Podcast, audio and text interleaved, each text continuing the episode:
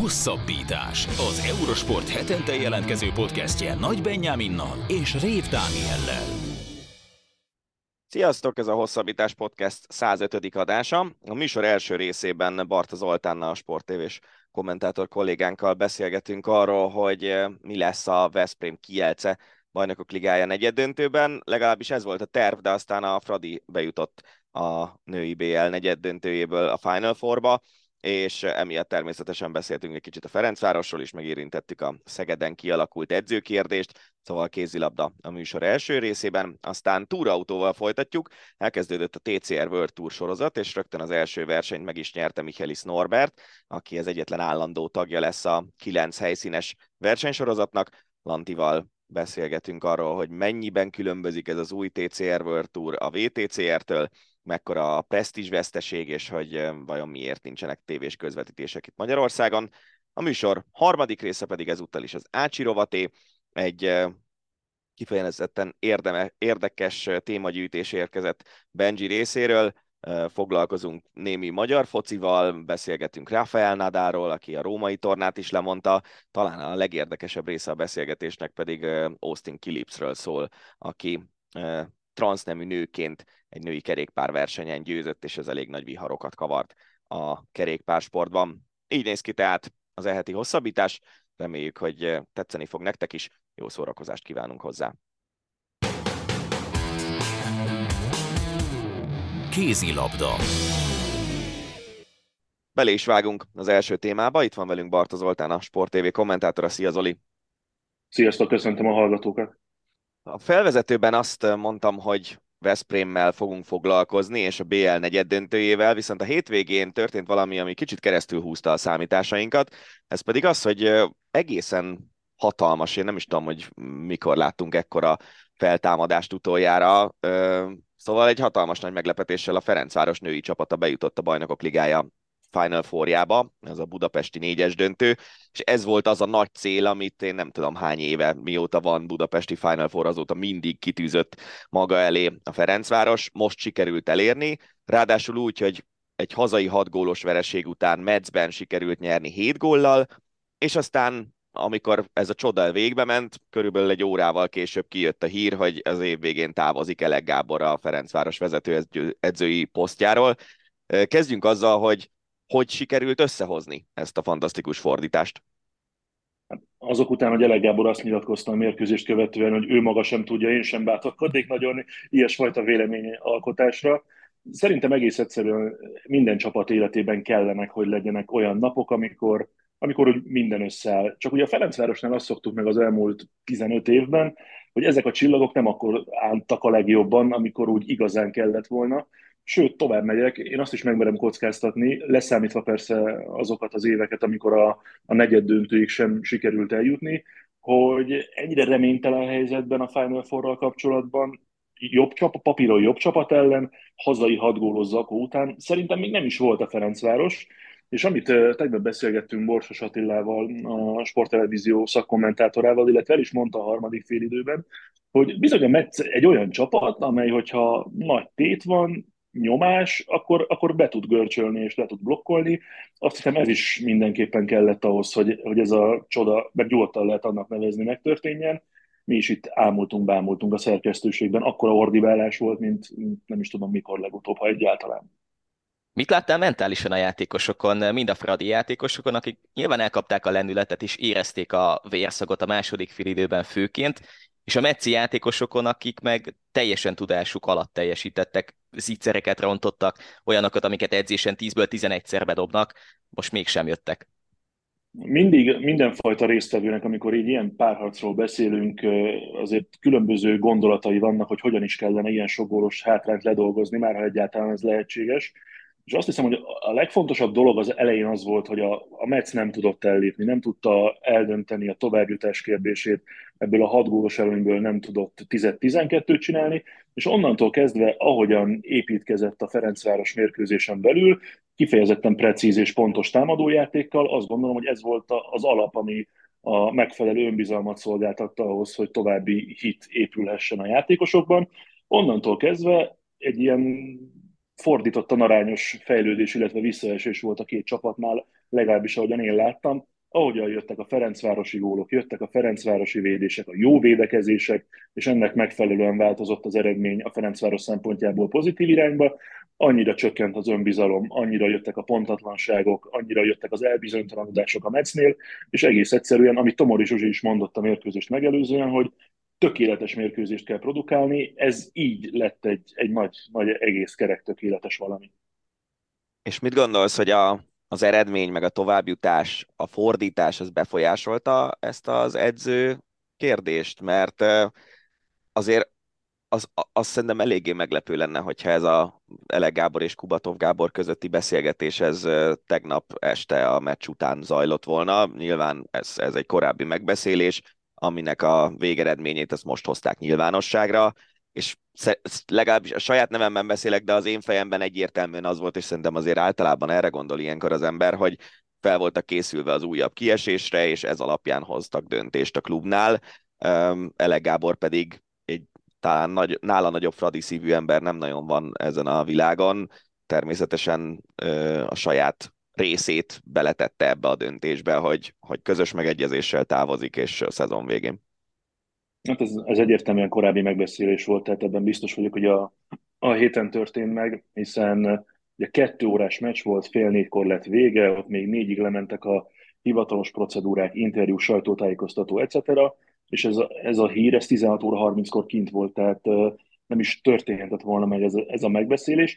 Az, hogy egyébként ezt miért így ütemezte a klub, illetve miért nem várta meg azt, hogy mi lesz ennek a párharcnak a vége, azt bevallom őszintén, én nem tudom, de azért, ha visszaemlékeztek a, a múlt heti mérkőzés utáni Kubatov Gábor posztra, ami szerint öt éven belül bajnokok ligáját szeretnénk nyerni, én gondolnám annyira tudatos embernek Kubatov Gábort, hogy hogy ennek akár már egyfajta jelzésértéke is lehetett, hiszen akárhonnan nézzük, az elmúlt 15 évben ez, ez nem volt reális közelségben a Ferencváros számára.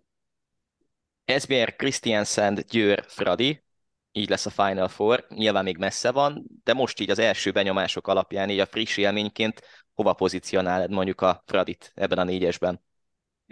Sehova, és nem azért, mert, mert nincsen véleményem, hanem mert, hanem mert ezt már minden évben tanít minket az élet, meg a Final Four, meg a kézilabda, hogy lehet pozícionálgatni csapatokat, de pont ez a Fradi Metz példa, illetve a Metz Fradi mérkőzés példája megmutatja, hogy, hogy az égvilágon semmi értelme. Én azt mondtam egyébként az elmúlt uh, hetekben, hónapokban, hogy számomra az SBL tűnik a, a legjobb csapatnak, hiszen ott van a világ legjobb játékosa, meg ott van Nora, ugye Henry Reisladra gondolok, ott van Nora Mörk, abszolút stabilan játszanak együtt évek óta, van egy jó edző, és amit ők átlagban tudnak, az, az elegendő. Viszont ezt fölülírta egyrészt a Győr szombaton, amely olyan játékkal rukkolt elő véleményem szerint az Odense elleni visszavágón, ami, ami ebben az évben nem volt annyira jellemző az etóra, a bajnokok ligája győztes években viszont annál inkább, itt van a Ferencváros, amely abszolút kiszámíthatatlan, ezt ez a nyolc nap meg a két mérkőzés tökéletesen megmutatta, meg van egy kétszeres címvédő Vipersünk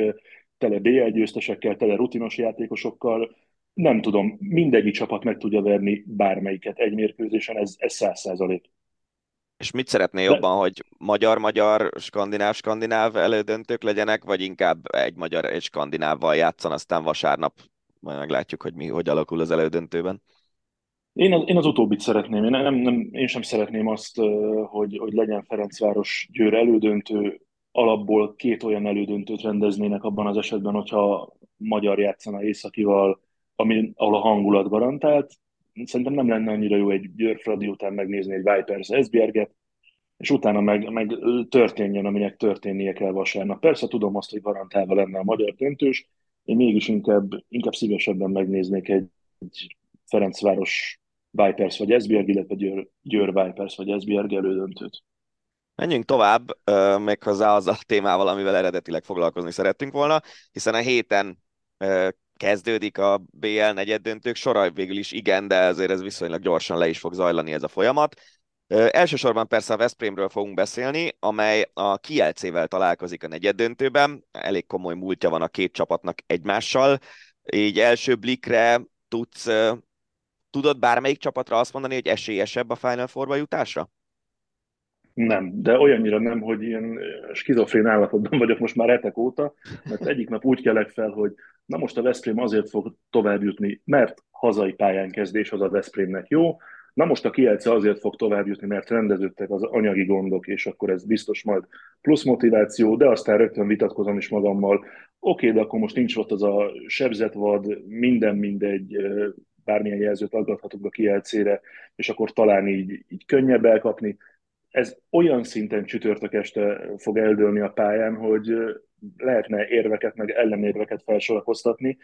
Én annak egyébként tényleg jobban ülök, hogy hazai pályán kezd a Veszprém, mert sokkal kevésbé képes az elmúlt évek alapján arra a csapat, hogy mondjuk idegenben szűkvereség és abból fordítás, nincs arra, hogy az első mérkőzést a Veszprém arénában megnyerje néhány gollal, és azt az előnyt megtartsa külföldön. Nem nagyon volt még olyanra példa az elmúlt években, hogy a a Veszprém fordított volna, mint ahogyan egyébként arra sem, hogy a Veszprém előny, előnyit leadta volna, az még talán valamikor 2007-ben a, a Kiel ellen.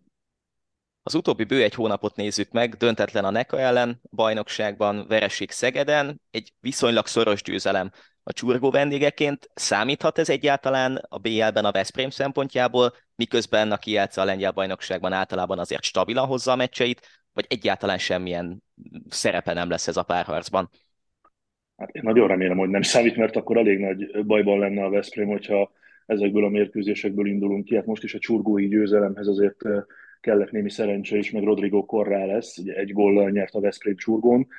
Én, én megmerem azt kockáztatni, hogy akár a játékosok, akár az edzői stáb, és itt már kifejezetten az előző csurgó elleni mérkőzésre gondolok, olyan szinten a kielcén pörög, illetve azon, hogy hogy a szezon két legfontosabb mérkőzése következik, hogy én, én őszintén bízom abban, hogy, hogy ezek teljesen más mérkőzések lesznek mindenféle szempontból, akár hozzáállás, felkészülés, mentális állapot, minden, úgyhogy véleményem szerint inkább, inkább nem lesz hatással a, a csütörtöki meccsre ez a három mérkőzés, amit említettél, mint sem igen. Az ellenfél volt az egyik legnagyobb kérdőjele az egész szezonnak tulajdonképpen, hiszen Ugye pénzügyi gondokba került a, a Kielce, kiszállt mögö, mögüle az a sörgyár, ami eddig szponzorálta a csapatot, és egy ilyen egész nagy kínszenvedést hozott ez a szezon egészen április elejéig, amikor is bejelentettek egy helyi szponzort, a Barlinek nevű iparvállalatot, és, és így aztán tulajdonképpen megmenekül a csapat. Az elmúlt években azért nem ez első alkalom az, hogy egy kelet-európai csapat hasonló szezonon megy keresztül, és a Várdár például az egyik ilyen szezonjában BL-t nyert. Ez a, a, az, hogy korábban bizonytalanság volt, és most úgy tűnik, hogy rendben lesz minden, ez a Kielce játékára azt a pozitív hatást fogja hozni, amit én gondolok, vagy semmi hatása nem lesz ennek a történetnek arra, hogy mi történik a pályán? Szerintem hatása lesz akkor mondtam volna, hogy nem lesz hatása, hogyha nem rendeződtek volna a gondok, bármennyire is furcsa, mert akkor tényleg ott lettek volna a játékosok, ha sikerült volna őket megtartani és befejezni a szezont. Aztán pont, mint a 2019-es Várdár neki mennek mindenki, mindenkinek nyílcsisakkal, ugye akkor pont a Veszprém ellen nyerte meg a, a Várdár a bajnokok ligáját. Viszont így inkább nyomásról beszélnék még hozzá, azért, mert direkt ma utána kérdeztem egy lengyel újságíró ismerősömnél, hogy egyébként mi a helyzet Kielcében, meg ott hogyan állnak a dolgokhoz. És ő is azt mondta, amit én is érzek, hogy nagyon meleg történet az egész, és mind a két csapaton nagyon nagy a nyomás. A Veszprémen azért, amiért mindig, a Kielcén pedig azért, mert én úgy tudom, és ezt az infót kaptam, hogy a, a szponzor erre a szezonra csöppent bele a Kielcei buliba, és onnantól kezdve, hogyha mondjuk nem lenne meg a Final Four a Kielcének, akkor sokkal neccesebb lenne az őszi folytatás, legalábbis financiális szempontból, Onnantól kezdve viszont, hogyha ebből Final Four lenne, akkor úgy elég stabilnak tűnne a, a közeljövő, meg talán a középtávoli jövő is. Az, hogy a játékosok ebből mennyit éreznek, vagy esetleg Dusebájében keresztül mennyi megy át a játékosokhoz, azt nem tudom. Én remélem, hogy ez, ez inkább nyomás lesz, de azért meg ismerve akár talentot, akár a játékosokat, ők is szerintem azt várják, hogy, hogy játszassák ezt a két mérkőzést. Hogyha megnéztük az utóbbi hetek nyilatkozatait, akár Dusebajev kapcsolatában, akár mondjuk a játékosok, amikor nyilatkoztak a lehetséges folytatásról, akkor egy nagyon-nagyon egységes csapat jött le a kijátszéről, akik azt mondták, hogy nem csak be akarják fejezni egyben a szezon, de ők hosszú évekig együtt szeretnének játszani. Adott esetben, ami te is mondasz, és amit lehet hallani Lengyelországból, ez a játékosok jövőjét is meghatározó párharc lehet, abból a szempontból, hogyha mondjuk nem lesz meg a Final Four, akkor lehet, hogy abból a 6-7 játékosból, akit a Szegeddel is szóba hoztak Veszprémmel, ugye mondjuk ha Wolfot nézzük, azokból mondjuk távozzanak a szezon végén legalább 2-3 játékos? Hát amennyiben ez ilyen dominó effektus, hogy ha nincs Final Four, akkor nem lesz szponzor a következő idényre, akkor pénzt kell csinálni, ahhoz játékost kell eladni. Ebből a szempontból azt gondolom, hogy, hogy igen, Persze azt meg pontosan tudjuk, hogy egy-egy szponzor néhány millió euróval bármikor becsengethet bármelyik csapatnál, pláne egy ilyen kielcét említve. Mm, és hát ennek a példáját már láttuk a szezonban is, hogy éppen Nedim Remili érkezésével Veszprémbe, amivel némi lélegzetvételhez jutott a kielce, tehát, hogyha innen közelítjük meg, akkor igen, de hát egyébként meg pont a Kielce az, amely elkezdett olyan eszeveszett hosszú távú szerződéseket és hosszabbításokat aláírni, illetve aláíratni az elmúlt években, hogy itt ilyen 2027-ekről, 28-akról, most már 29-ekről is beszélünk talán, ameddig tartanak az aktív szerződések. Hogyha a háttér stabil, akkor a, a Kielce szakmai része az egészen biztosan rendben lesz. Szóba került Remili, aki ugye szezon közben igazolt át a Kielcéből a Veszprém, ami egy nagyon ritka dolog, és emiatt a bajnokok ligájában is csak a kieséses szakaszban nevezhette be őt a, a Veszprém.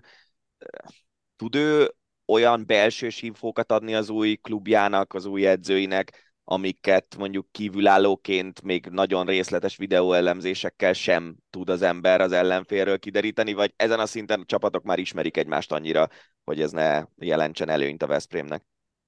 Pont Gulyás Péter, bocsánat, a Telekom Veszprém másodedzője nyilatkozott tegnap a harmadik félidőben, pont ez volt a, a kérdés, és mondta, hogy Remili természetesen elmondja a véleményét, meg elmondja azt, amit lát, de hogy annyi felvétel, annyi mérkőzés, akár egymás ellen lejátszott, akár másokkal szemben megnézett meccs áll mindkét csapat és vezetőedző rendelkezésére, hogy itt azért annyira nagyon újat mutatni valószínűleg nem lehet. Hát csak nézzük meg a két csapat keretét, ezek a játékosok 8-10-12 éve hétről hétre egymás ellen játszanak. Ha megnézzük azt, hogy azért a kijátszó szempontjából, hát hogy mondjam, mindenképpen fontos nyilván az utóbbi néhány hét, talán az is, hogy Dusebajev helyzete, pozíciója azért biztosnak tűnik így a, a jövő szempontjából, akkor dönthet az a két csapat között, hogy hogy a Kielce stábjában azért van egy olyan sokkal rutinosabb edző, mint mondjuk a Szegednél Momir Ilic, és most kizárólag a, a szurkolói kommenteket, a, azokat az esetleges mondjuk Szeged elleni verességet követő kommenteket, üzeneteket lehetett olvasni, hogy na, itt van Momir Ilic, a Veszprém vezetőedzője, aki rutintalan, és emiatt lehet mondjuk hátránya a Veszprémnek akár a Kielcével szemben. Szóval döntett ez a rutin, úgyhogy most csak kizárólag Dusebájeva a Veszprémre fókuszálhat, és a BL folytatásra fókuszálhat, vagy ebből a szempontból a két edző közötti úgymond szakmai évekbeli különbség nem feltétlenül jöhet ki a pályán, pont amiatt, mert amit te is említettél, hogy ez egy nagyon-nagyon szoros párharcet a két csapat között, és ismerik egymást a játékosok is.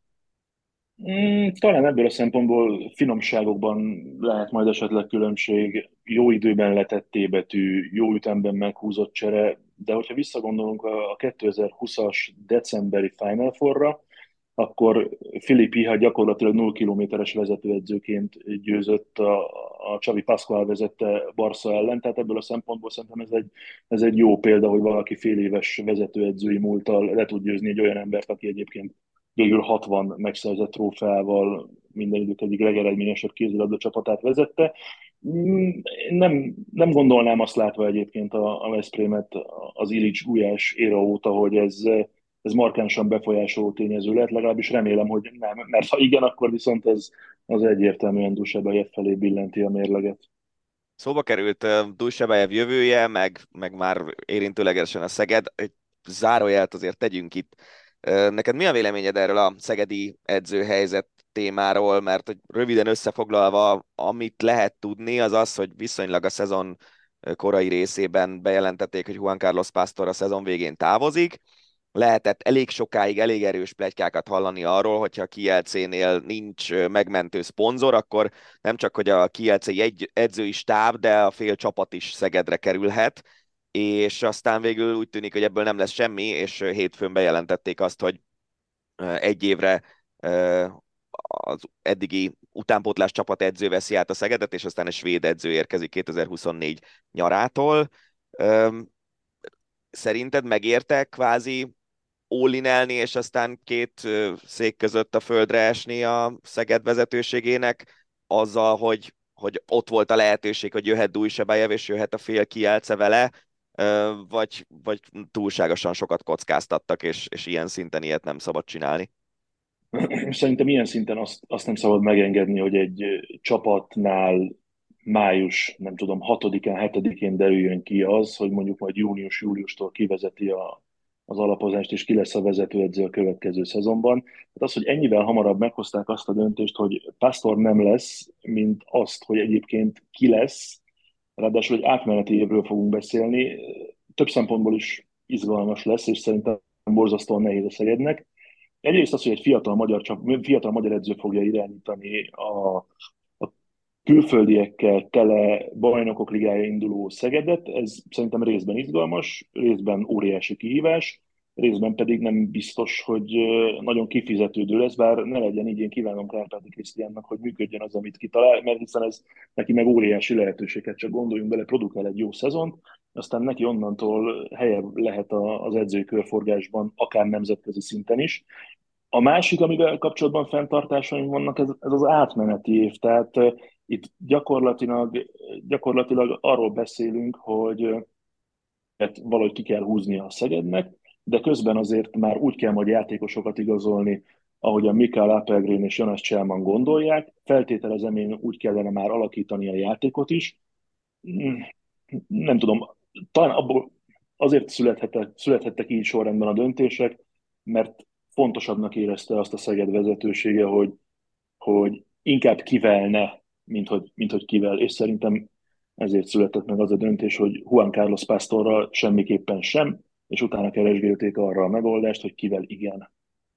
Szintén egy nagyon rövid kérdés zárójelben, a távozókat pótolni kell, egyelőre azért nem nagyon hallani a nevekről Innsbruck kapuson kívül, akik érkezhetnek Szegedre, esélyes lesz BL Final four akár BL negyed döntőre ez a Szeged a következő szezonban, vagy amit mondott Szűcsernő Péter a, a ma megjelent nyilatkozatban, hogy a BL csoportkörbe való továbbjutás lehet a realitás, és semmi több. Ebből a szempontból a kommunikáció picit hasonló, mint Veszprémben volt akkor, amikor Momillic átvette a csapatot, bár az a keret szerintem erősebb volt a Veszprémnél, mint amilyen lesz a Szegednél. Hát ha edzőt ilyen nehéz szerezni május elején, akkor, akkor játékosnak egész egyszerűen nem is tudom, hogy, hogy honnan lehet, feltételezem én se honnan, sőt megkockáztatom azt, hogy Kárpáti Krisztián kinevezése mögött az is állhat, hogy éppen ennek köszönhetően az akadémiáról, illetve az utánpótlás csapatokból több játékost kell beilleszteni, akiket ő meg nagyon jól ismer. Én egyelőre a realitáshoz azt érzem közelebb, amit, amit Szűcsernő Péter mondott a, következő idényel kapcsolatban. Gyors, mondom a párharcot, és kérlek tippeld meg, hogy szerinted melyik csapat mehet tovább a BL negyeddöntében, egy kicsit a magyar dolgokon túl is kitekintsünk. Kiel Paris Saint-Germain. Kiel. GOG Barca. Barca. És Plock Magdeburg. Magdeburg. És melyik, melyiknél látod azt, hogy ez a legszorosabb párharc lesz? Aki, aki a Paris Saint-Germainnél egyértelműen. Az is simán benne, hogy ugyanúgy dől el, mint tavaly, idegenben lőtt góllal. Bőven benne van az is, hogy a Paris Saint-Germain megy tovább. Nálam ez 50,5 százalék, 49,5 százalék. És a Veszprém kielce? Veszprém. 50,1, 49,9. Szóval akkor ez még szorosabb, mint a Kiel PSG. Legyen úgy, ahogy mondod. Zoli, köszönjük szépen, hogy ezúttal is a rendelkezésünkre álltál. Én is köszönöm. VTCR Műsorunk folytatásaként a túraautó világába csöppenünk át, kézilabdából, és köszöntjük Lantos Andrást, az Eurosport kommentátorát. Szia Lanti, köszönjük, hogy elfogadtad a meghívásunkat. Sziasztok, és üdvözlök mindenkit én is. Egy új kezdet, és hát kíváncsian beszélgethetnénk erről, mint pont veled, hiszen a VTCR írának vége, és jött a TCR sorozat, ahol az első versenyt rögtön Mihály Norvi nyerte meg. Egy picit talán a laikusok szempontjából um, mesél arról, hogy mi is ez a sorozat, hova lehet tenni ezt a győzelmet, és uh, sorszerűnek tekinthető hogy éppen Norbi lett az első győzelem. Több részre venném a, a dolgot, a, magát az, hogy a sorozatnak milyen az értéke, mert sportszakmai szempontból ugyanolyan értéke van, mint hogyha a VTCR-ben nyert volna, hogy majd hogy nem mondhatom, hogy majd hogy nem ugyanolyan értéke van, hiszen ugye ugyanúgy uh, ott van a Hyundai-os csapattárs, Mikel Ascona, aki a világ egyik legjobb túrautó versenyzője, őt ugyanúgy le kell győzni. Ugyanúgy ott vannak a Linkent Kók, akiket meg kell verni, uh, és ugye Iván Müller ugyan nem folytatta, de hát az ott maradó négy versenyző többek között ugye a kétszeres VTCR bajnok Erlasé, akit meg kell verni, Urrutia, Santiago Urrutia, aki a világ egyik legjobb autóversenyzője, vagy túrautóversenyzője. Akkor ott van ugye Ted Björk, aki korábban Norbit verte meg 2017-ben még Volvoval, és ugye Machin Hua egy kínai versenyző, aki szintén azért nem lassú. Szóval, ha megnézed az ellenfeleket, akkor, akkor nem sokat gyengült. Akkor majd, hogy nem ugyanazt a mezőnyt látjuk. Az egyetlen komoly változás a VTCR-hez képest az az, hogy nincs a Honda. Ugye a hondások eddig is sokkal inkább tehetős privát csapatokra alapozták a programjaikat, és nem szerettek, a Honda nem szeretett pénzt tenni ebbe a projektbe, mert ők azt mondták, hogy ez egy ügyfél program, és itt fizesse az ügyfél. A dolgokat, ők adják a gyári versenyzőt, és adták is egyébként mostanáig, de, de mivel az a két ügyfél csapat, amelyik eddig a Hondát működtette, az most más irányba nézett, René Münichéknek elegük lett, ebből ők elmentek a rallycrossba, pontosabban eddig is ott voltak, de most már arra összpontosítanak. A másik csapat, az Engstler féle csapat, ahol ugye Tasiati ment a tavalyi évben, az meg elment inkább GT-zni.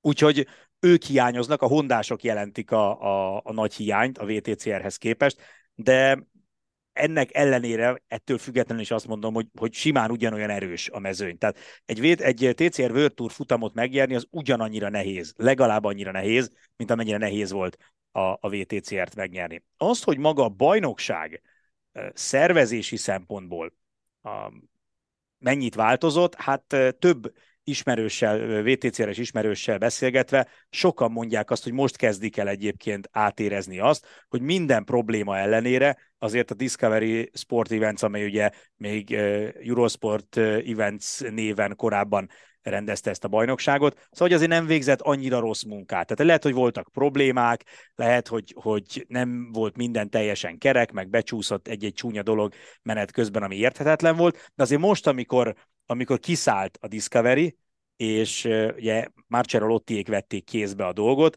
Most azért többektől hallottam azt, hogy hát nem is volt olyan nagyon rossz azért az a VTCR-es időszak, szóval tényleg sokan azt mondták, hogy olyan érzésük volt a, a Tour mezőnynek, olyan érzése volt a pedokban, mintha egy ilyen 20 rangú nemzeti bajnokság lenne az övék.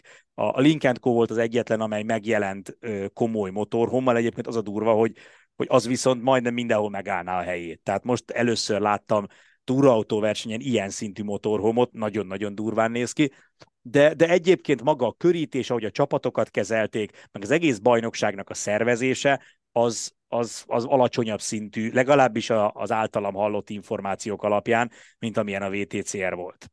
Tegyünk tisztába egy pár fogalmat. Kezdjük azzal, hogy a TCR, mint fogalom, ez, ha jól tudom, akkor ez egy szabványrendszer tulajdonképpen az autósportban. Ez igen, ez így van, ez egy kategória. Ezt annak idején 2014-15-ben találta ki Marcello Lotti, sőt egyébként amikor még régebben ő volt a VTCR ura, akkor ő állítólag ugyanezt szerette volna, az volt az ő elképzelése, hogy legyenek széria, viszonylag széria közeli, tehát nem borzalmasan drága autók, két liter turbomotorral, és mindenkinek két liter turbomotorja legyen, és ne legyenek olyan óriási nagy különbségek az autók között.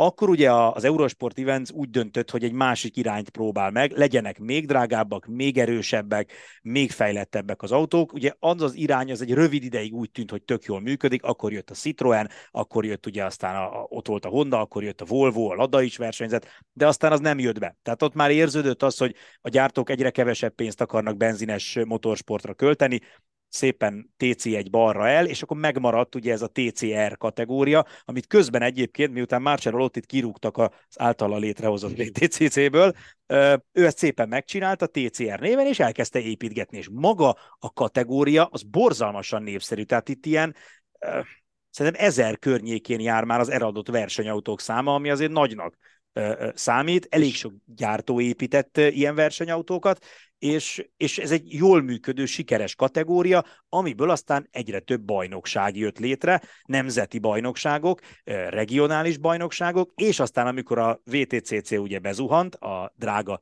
TC1-es autókkal, akkor hirtelen megint elővették Marcel Lottit, és azt mondták, hogy adod a nekünk ezt a TCR kategóriát, hadd használjuk mi is, és így született meg ugye a VTCC, meg a TCR összevonásából a VTCR. És akkor tulajdonképpen az, ami most történt, hogy a VTCR az megszűnt, az azt jelenti, hogy a piramisnak a tetejét levágtuk, és az a sorozat, amelyben most a piramis e- tetején eddig uralkodó pilóták és csapatok egy része megjelent, az a piramisnak a második szintje, tehát ezek a regionális sorozatok közül a legerősebből áll össze a TCR World Tour, ami mégiscsak egy nemzetközi sorozat lesz. Tulajdonképpen ez e, majd, hogy nem így néz ki, inkább azt mondanám, hogy a piramis tetejét levágták, és építettek egy kisebb csúcsot a, uh-huh. a, a tetejére.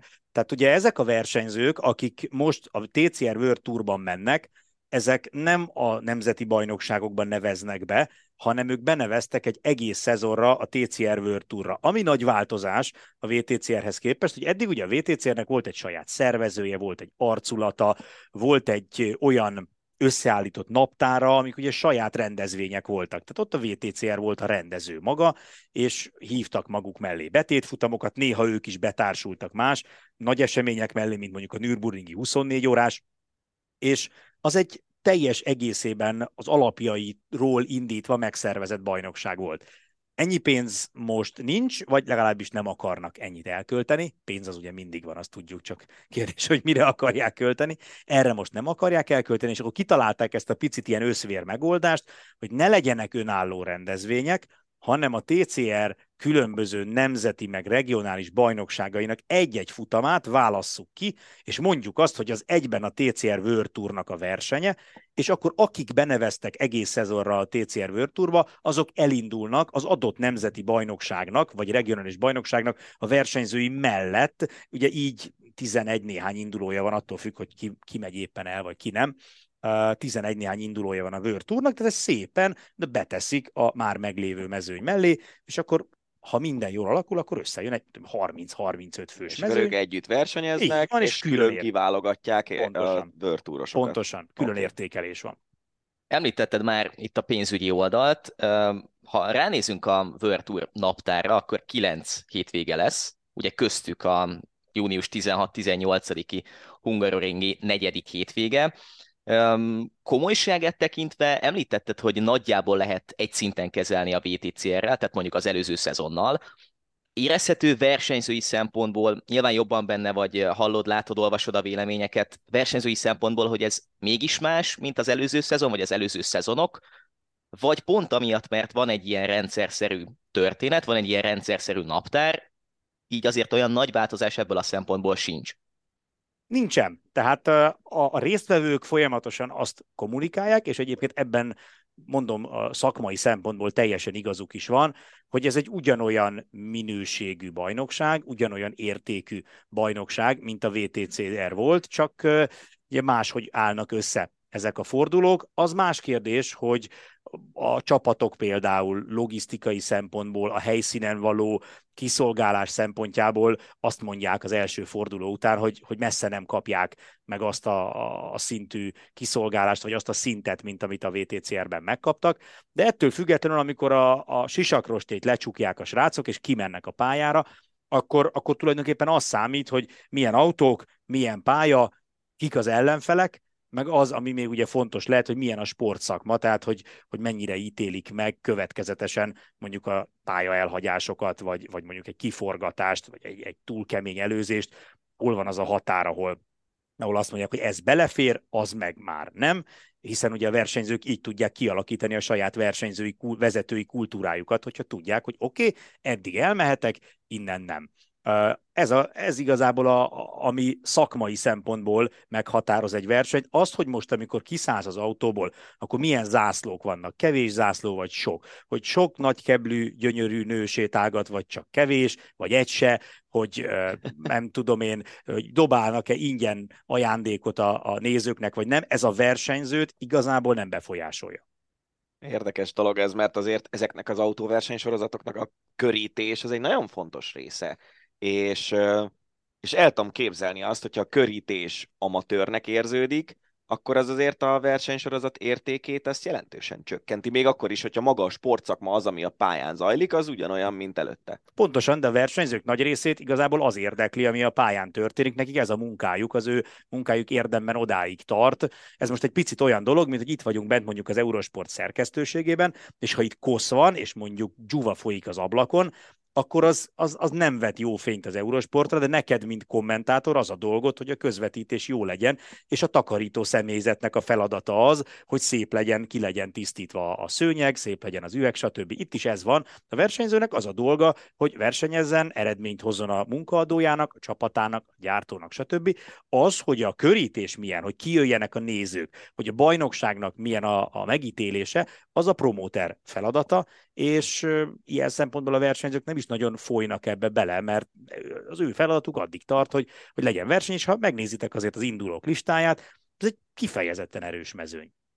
Szintén ehhez kapcsolódik, nem tudom, szintén a komolyságot lehet ebből a szempontból vizsgálni. Néztem Norbinak a Facebook oldalát még a verseny hétvége elején, és ott megosztogatta a linkeket, applikációkat, mit tudom én, Spotify linkeket, YouTube linkeket, stb., ahol követni lehet a versenyt. Ez azért jelent valamit a megítélés szempontjából, hogy lényegében YouTube-on itt-ott lehet követni a versenyeket úgy Isten igazából, vagy azért a jövőben lehet változás, hogy akkor megállapodunk X-el, Y-nal, hogy hosszú távon is nekünk legyen jobb reklám, vagy elviszik egy új irányba inkább, és akkor rámennek az applikációs közvetítésekre, rámennek arra, hogy sokkal inkább közelebb érezze a néző mondjuk telefonon a versenyzőket, a pilótákat, a csapatokat, vagy most mi ebben a helyzet? Lehet ezt a komolyságot vizsgálni, vagy, vagy ez megint olyan, hogy nyissunk egy picit a jövő felé inkább? Ez szerintem két oldalról nézhető. Egyrészt az, hogy van egy YouTube-os közvetítés HD minőségben, angol kommentárral, az egy nagyon nagy előny. Tehát ha belegondoltok abba, hogy annak idején ugye mennyit bosszankodtak az emberek, hogy nem lehet nézni a VTCR-t rendesen, mert azt mondta, hogy ő nem akar az Eurosport online felületére előfizetni, az Eurosport TV csatornája éppen teniszt ad, és akkor menjen el mindenki a jó édes szülő anyukájába, mert hogy ő szeretné nézni a versenyt, de nem lehet. A TCR World Tournál nincs ilyen probléma, a te piacodon akár eladták a jogot, akár nem, a YouTube-on le tudsz ülni és meg tudod nézni. Ilyen szempontból szerintem ez egy előrelépés. Az engem is meglepett, hogy jelenlegi ismereteim szerint Magyarországon senki nem vette meg a, a közvetítés jogait. Ennek a részleteiről nem tudok semmit, hogy azért, mert túl sok pénzt kértek, vagy azért, mert senkit nem érdekelt.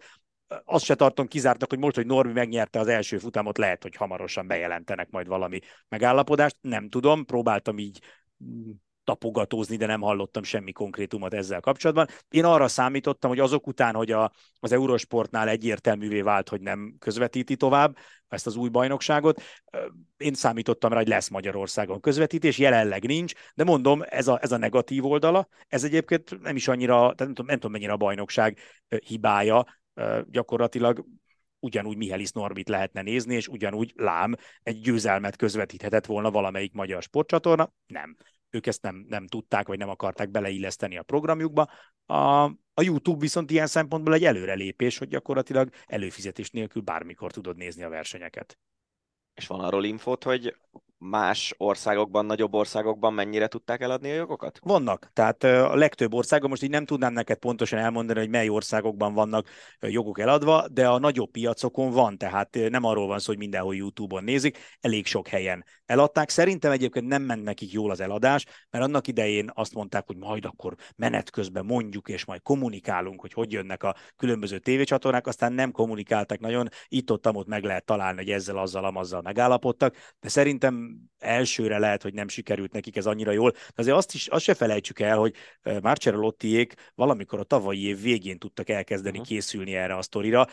Én azért megvárnám ezzel a következő évet is, Szóval lehet, hogyha egy teljes szezon tudnak erre gyúrni, akkor a következő év már sokkal csillivillibb lesz. Nagyon érdekes a versenynaptár, mert nagyon három részre bontható az egész, és nyilván ez azért abból is adódik, hogy itt regionális sorozatokba csatlakozik be a World Tour. Az első négy verseny az Európában április végétől június közepéig lemegy. Ennek lesz a része a már korábban említett hungaroringi hétvége. Utána Dél-Amerika, de két hónap szünet után, két hétvége, két verseny, Uruguay és Argentina, megint két hónap szünet, és aztán egy ilyen Asia Pacific, ahogy az angolok mondják, tehát két verseny Ausztráliában, egy verseny Makaóban, ami ugye egy nagyon-nagyon nagy presztízsű versenypálya. Ez, hogy ennyire szétszabdalt a naptár, az, az nyilván adódik abból, hogy regionális sorozatokba szállnak be, de ez nem öli meg valamilyen szinten az egésznek a ritmusát, és főleg versenyzői szempontból érdekel, hogy, hogy erről mit mondanak a versenyzők.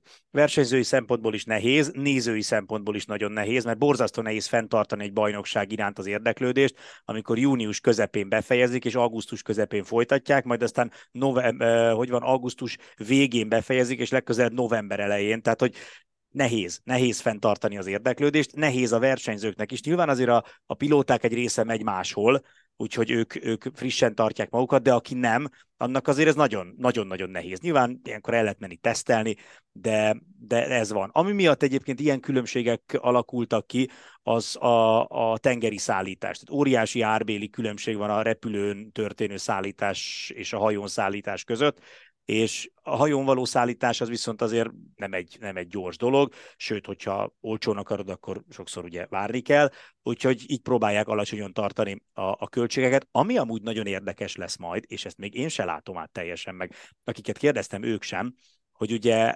elmennek Bathurstbe, ami a másik legendás pálya, tehát tényleg ahogy összerakták a naptárt, az, az nagyon-nagyon szuper, de ha jól emlékszem, vagy Bath, azt hiszem Bathurst után egy héttel mennek át Makaóra.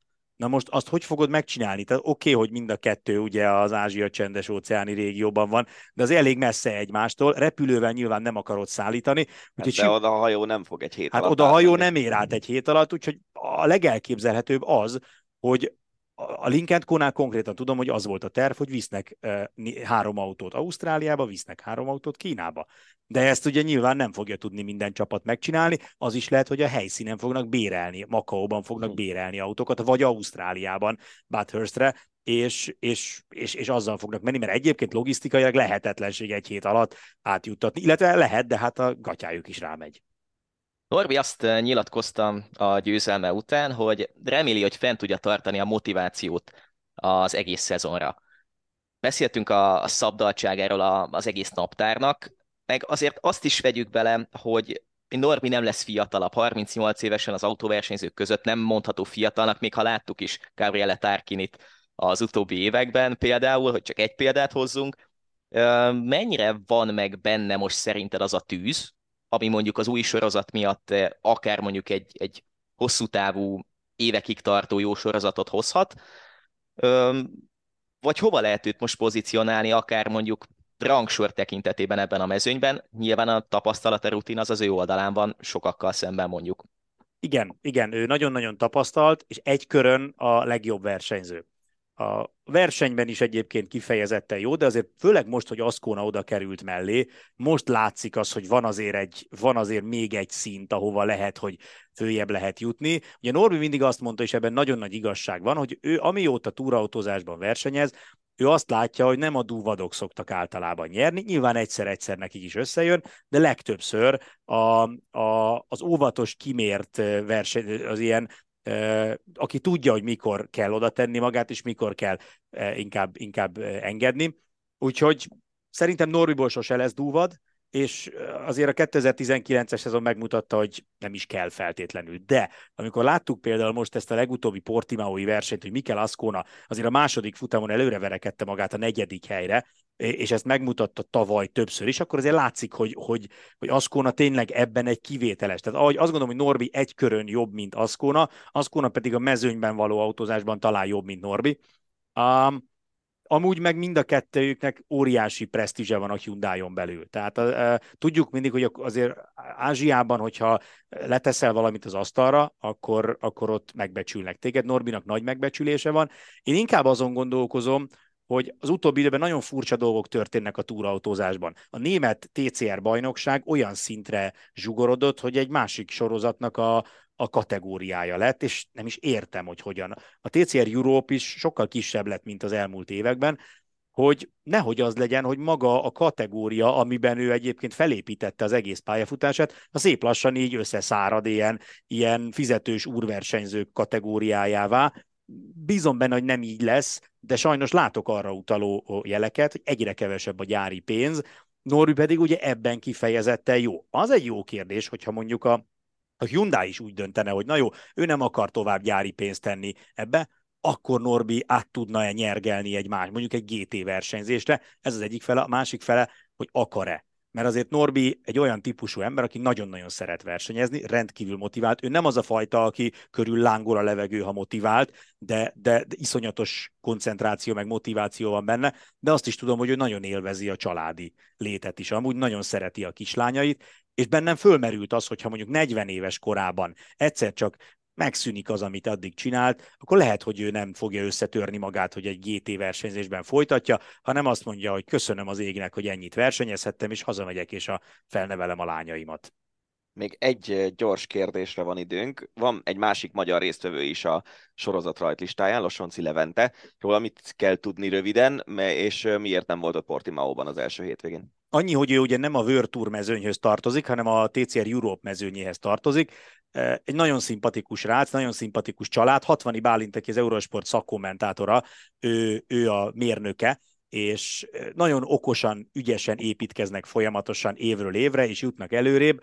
Ők a Euróban, illetve az olasz bajnokságban fognak menni, és annyi történt egyébként, hogy nagyon közel van, volt az érettségi időpontja a, a portimaui versenyhez, és hát náluk fontos ez a jó tanuló, jó sportoló történet, tehát nem elég az, hogy ügyes versenyző, végezzen rendesen az iskolát, és inkább kihagyták ezt a fordulót, de Spában a következő versenyen már ott lesznek leviek a Euróban.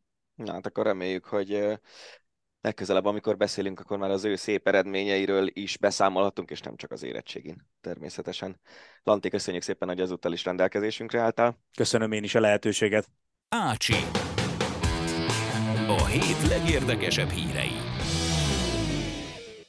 Az Ácsival folytatjuk, illetve zárjuk a mostani adásunkat.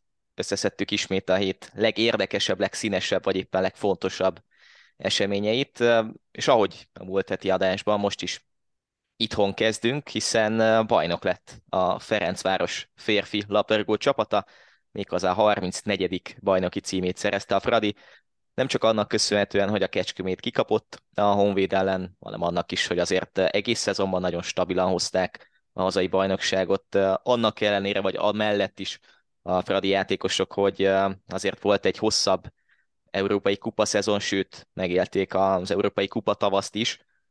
Azért ebből a szempontból szerintem nem meglepő, hogy Ginorban ötödik bajnoki címüket szerezték meg, és ha így folytatódik a dolog, akkor én azt is mondanám, vagy azt is sejteném, hogy a következő években sem tudja majd senki sem megállítani ezt a Fradit.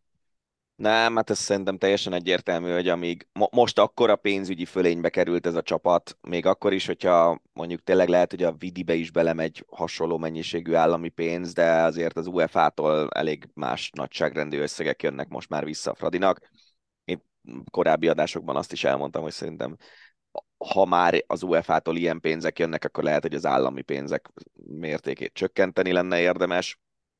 Um, vagy nullá, nullázni akár, de, de tehát egy, ez nem is volt kérdés. Nem tudom, milyen otca volt a Fradinak a bajnokság előtt, de ilyen egy tíz vagy egy húsz vagy nem tudom, tehát egy, valami olyan fejreállás kellett volna, ami, ami nem igazán volt benne a pakliban szerintem. És egyébként volt fejreállás, mert hogy heteken keresztül szenvedett a Fradi, és ennek ellenére nagyon simán megnyerték a bajnokságot, úgyhogy Szerintem ezzel nagyon nem is érdemes foglalkozni. Ami érdekes, hogy szerintem az, az tök rossz, hogyha úgy leszel bajnok, hogy a másik eredmény. Tehát, hogy amikor nem az van, hogy hármas sípszó és eufória, hanem ülsz egy otthon, egy kocsmában, vagy akár a Fradi, nem tudom, hogy összeültek-e megnézni a meccset, a játékosok meg a stábtagok a stadionjukban, valami, valami boxban, vagy nem tudom hol, de hogy tök mindegy, ha úgy leszel bajnok, hogy nem te játszol a pályán, azt szerintem nem olyan jó, mint hogyha úgy érsz el valami eredményt, hogy te éred el. Hát meg hány olyan videó volt az utóbbi fél évet, ha vesszük, ahol nem is tudom, hogy kinek volt az a nagyon ikonikus, valamelyik foci csapatnak, vagy válogatottnak volt egy nagyon ikonikus videója, hogy ülnek a szálláson, vagy az éppen edzőközpontban a játékosok, és akkor nézik a meccset, aztán lefújásnál meg elkezdenek ünnepelni, mert hogy a az kézi a, válogatott az a volt a VB-n. Aha, volt a kézi válogatott is, meg még régebben, ami nagyon bennem maradt, az a Leicesternek a bajnoki címe volt. Uh-huh. Ugye 2015-16-os szezon, és ott is a játékosok egy, egy szenzációs menetelés végén lettek úgy bajnokok, hogy nem a pályán, hanem nem is tudom, hogy melyik eredménynek hát, köszönhetően. Ami még, még szintén megfordult a fejemben egyébként, pont a hétvégén voltam egy MB3-as bajnoki meccsen, ugye az Iváncsa az MB3 középcsoportját megnyerte, a Hódmezővásárhely lett a második, és volt egy kis uh, HFC meccsen voltam ugye vásárhely illetőségüként, és volt egy kis ünneplés a, a meccs előtt, de nem kaptak ezüstérmet a játékosok, uh, tehát az is olyan volt, hogy majd egyszer vége lesz a bajnokságnak, aztán az MLS eljuttatja az érmeket, és akkor mindenki megkapja, aztán viheti haza. Tehát, hogy ez egy picit olyan, nem tudom, nem az, hogy visszás, de valahogy meg lehetne ezt jobban szervezni, hogy Persze. Akkor, akkor legalább valami érdekesség legyen, vagy valami plusz legyen a csapatoknak. Igen, és ugye igazából ez annyi, hogy leküldesz egy embert egy autóval, az MLS nem tudom, alelnökét, vagy elnökségi tagját, vagy kommunikációs vezetőjét, tehát szerintem nem kellene itt nagyon spirázni a dolgot, nem kell Csányi Sándornak megjelennie Hódmezővásárhelyen, de hogy azért mégiscsak más, hogy úgy kap érmet. És egyébként ugye az NB1-ben ez van, tehát igen. emlékszem, amikor Mészáros Lőrinc magára akasztotta az ezüstérmet körülbelül. Hát az viszont biztos, hogy érmeket nem nagyon fognak kapni a vidi játékosai, kapnak viszont, kapnak viszont hatalmas, hogy mondjam, kerestem amúgy, mielőtt elkezdtük az adást, hogy milyen szót lehetne használni Cserpalkovics András szavaira, ugye a székesfehérvári polgármester volt az, aki a hétfői Facebook posztjában hát finoman elküldte a súnyiba a csapatot, mondván, hogy ennyi pénzből ilyen gyenge vidi talán még nem is volt soha az életben. Mert hozzá hogy nem értés, ilyen jellegű Igen, hozzá nem értés, a... teljes, teljes tragédia, Igen. Uh, ilyesmik, mert hogy kieső helyen áll a Vidi, három körrel az NB1 vége előtt a bajnokságban, csipkedjük magunkat Tokis Tomival a Magical Magyar Podcastben hetek óta, nem lepődünk meg azon, hogy Bártos Grzselákkal nem lett változás a Huszti Szabolcsék után, de hogy ami történik, az feldolgozhatatlan a keret minősége, mélysége és a pénzügyi háttér szempontjából is. Hát, szerintem igazából a Fraditól lefelé, idén úgy tűnik, hogy a Vasastól fölfelé, de egyébként azért általában 11 csapat harcol a kiesés ellen kis túlzással az NB1-ben. És gondolj bele abba, elkezdődött a szezon, és Kecskemét nyert a Vasas ellen 1-0-ra talán? Valami Igen, borzalmas volt egy Vasas 1-0. Igen. Lehet, hogy még július vége volt. És, és akkor úgy voltam vele én, mint kvázi vasas szimpatizáns, bár azért ne nevezzünk hardcore fannak, hogy jó, hát sőt, nem is az, hogy jó hát, úgy voltam vele, hogy kár ezért az eredményért, mert lehet, hogy majd ezen múlik a vasas bennmaradása, mert a Kecskemét is a kiesés ellen fog harcolni. Ehhez képest Kecskemét most ugye az érmekért van harcban, és, és igazából tényleg nem tudod megmondani. Tehát a Debrecen is szerintem nem volt sejtető, hogy ennyire elő lesz. A Paks ugye az, hogy évről évre a gólkirályt adja a bajnokságnak, és aztán a gólkirály elmegy, és jön valaki helyette, és ugyanúgy rugdossák a gólokat, azt szerintem egy nagyon szép történet, ami ott van, és egyébként meg mindenki a kiesés elkerüléséért harcol, és van, akinek ez olyan jól sikerül, hogy dobogós lesz. Jó, de azért nézzük meg azt, hogy egy vidi szintű költségvetéssel, és nem is csak a költségvetéssel, hanem a játékosok minőségével, az, hogy tök mindegy, hogy ki az edző, de hogy két edzői stábbal, vagy ha még megnézzük a Szabics Imre féle stábot, akkor több edzői stábbal, nem képesek legalább azt összehozni, hogy egy, egy stabil bennmaradó csapatot faragjanak azokból a játékosokból, akik érkeznek a Norvég bajnokságból, mint Krisztensen, aki a Norvég bajnokság egyik legjobbjaként jött ide, érkeznek innen, onnan, amonnan, Dárdai Palkóval, Sön Szabolcsa, fiatal tehetséges magyar játékosokkal, és ennek ellenére az a helyzet, hogy Kenan Kodró, amikor az ultrák közé lövi a büntetőt, akkor az ultrák megindulnak lefelé, és majd, hogy nem meg akarják verni a játékosokat, mert hogy tényleg három hét van a bajnokság végéig, és lehet, hogy ki fognak esni. Ez, ez szerintem nem is arról szól, hogy, hogy akkor kiesett 11 csapat az NBA-ből, hanem arról szól, hogy valami olyan szinten félrement a Vidinél, amit lehet, hogy hosszú évek munkájával lehet csak visszaépíteni.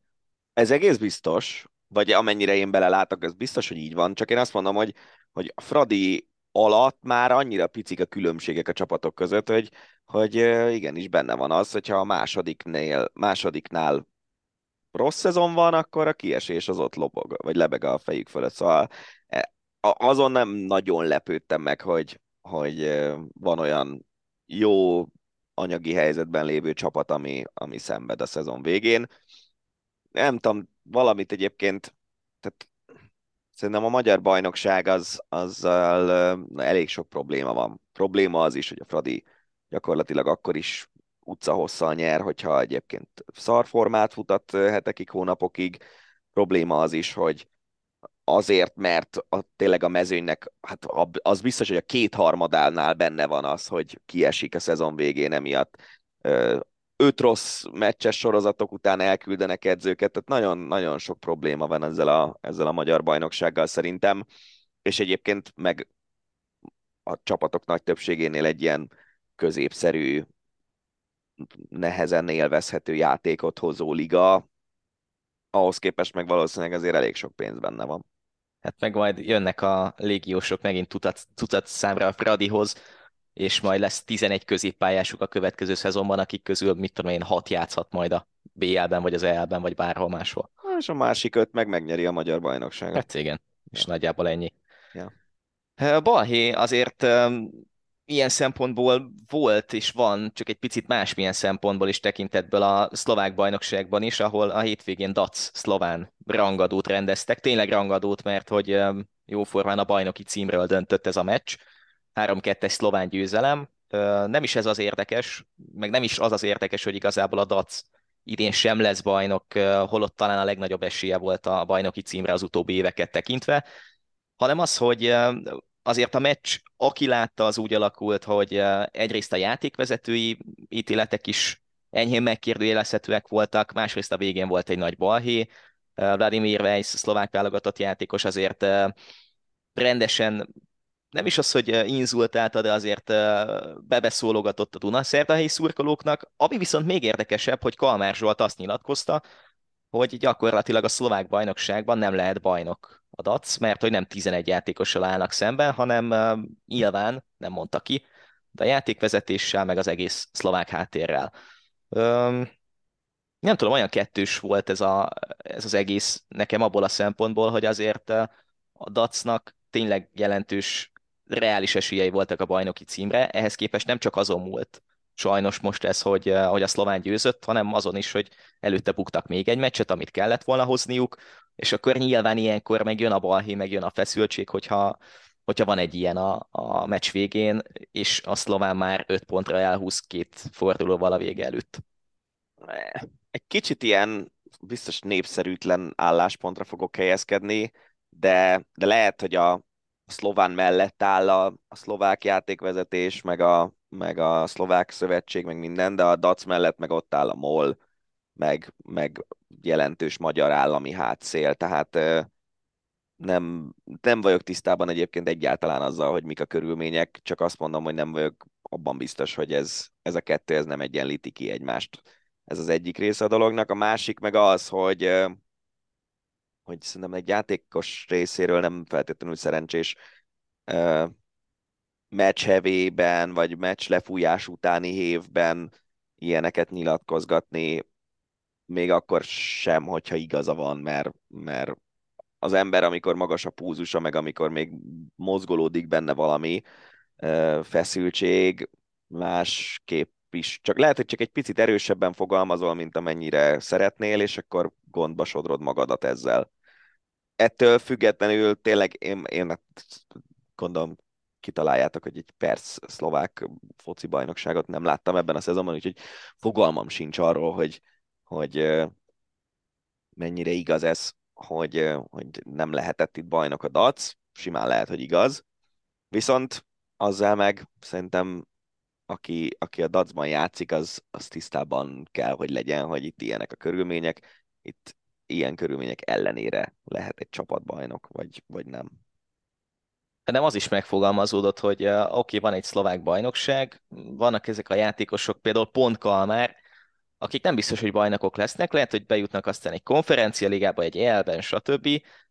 elben szerepelhetnek, stb., de hogy van-e vajon reális előrelépés, és akkor megint elgondolkozhatunk azon, hogy egy Kalmár Zsolt, aki a válogatottban azért húzó ember, nem lesz szlovák bajnok, lehet, hogy nem fog BL-ben szerepelni, viszont lehet, hogy van játéktudás alapján olyan szinten, hogy eligazoljon külföldre. Mikor, ha nem most? Tehát mikor, ha nem olyankor, amikor azt nyilatkozod, hogy ebben a bajnokságban nem lehet bajnok a csapatod, tök mindegy, hogy milyen körülmények miatt.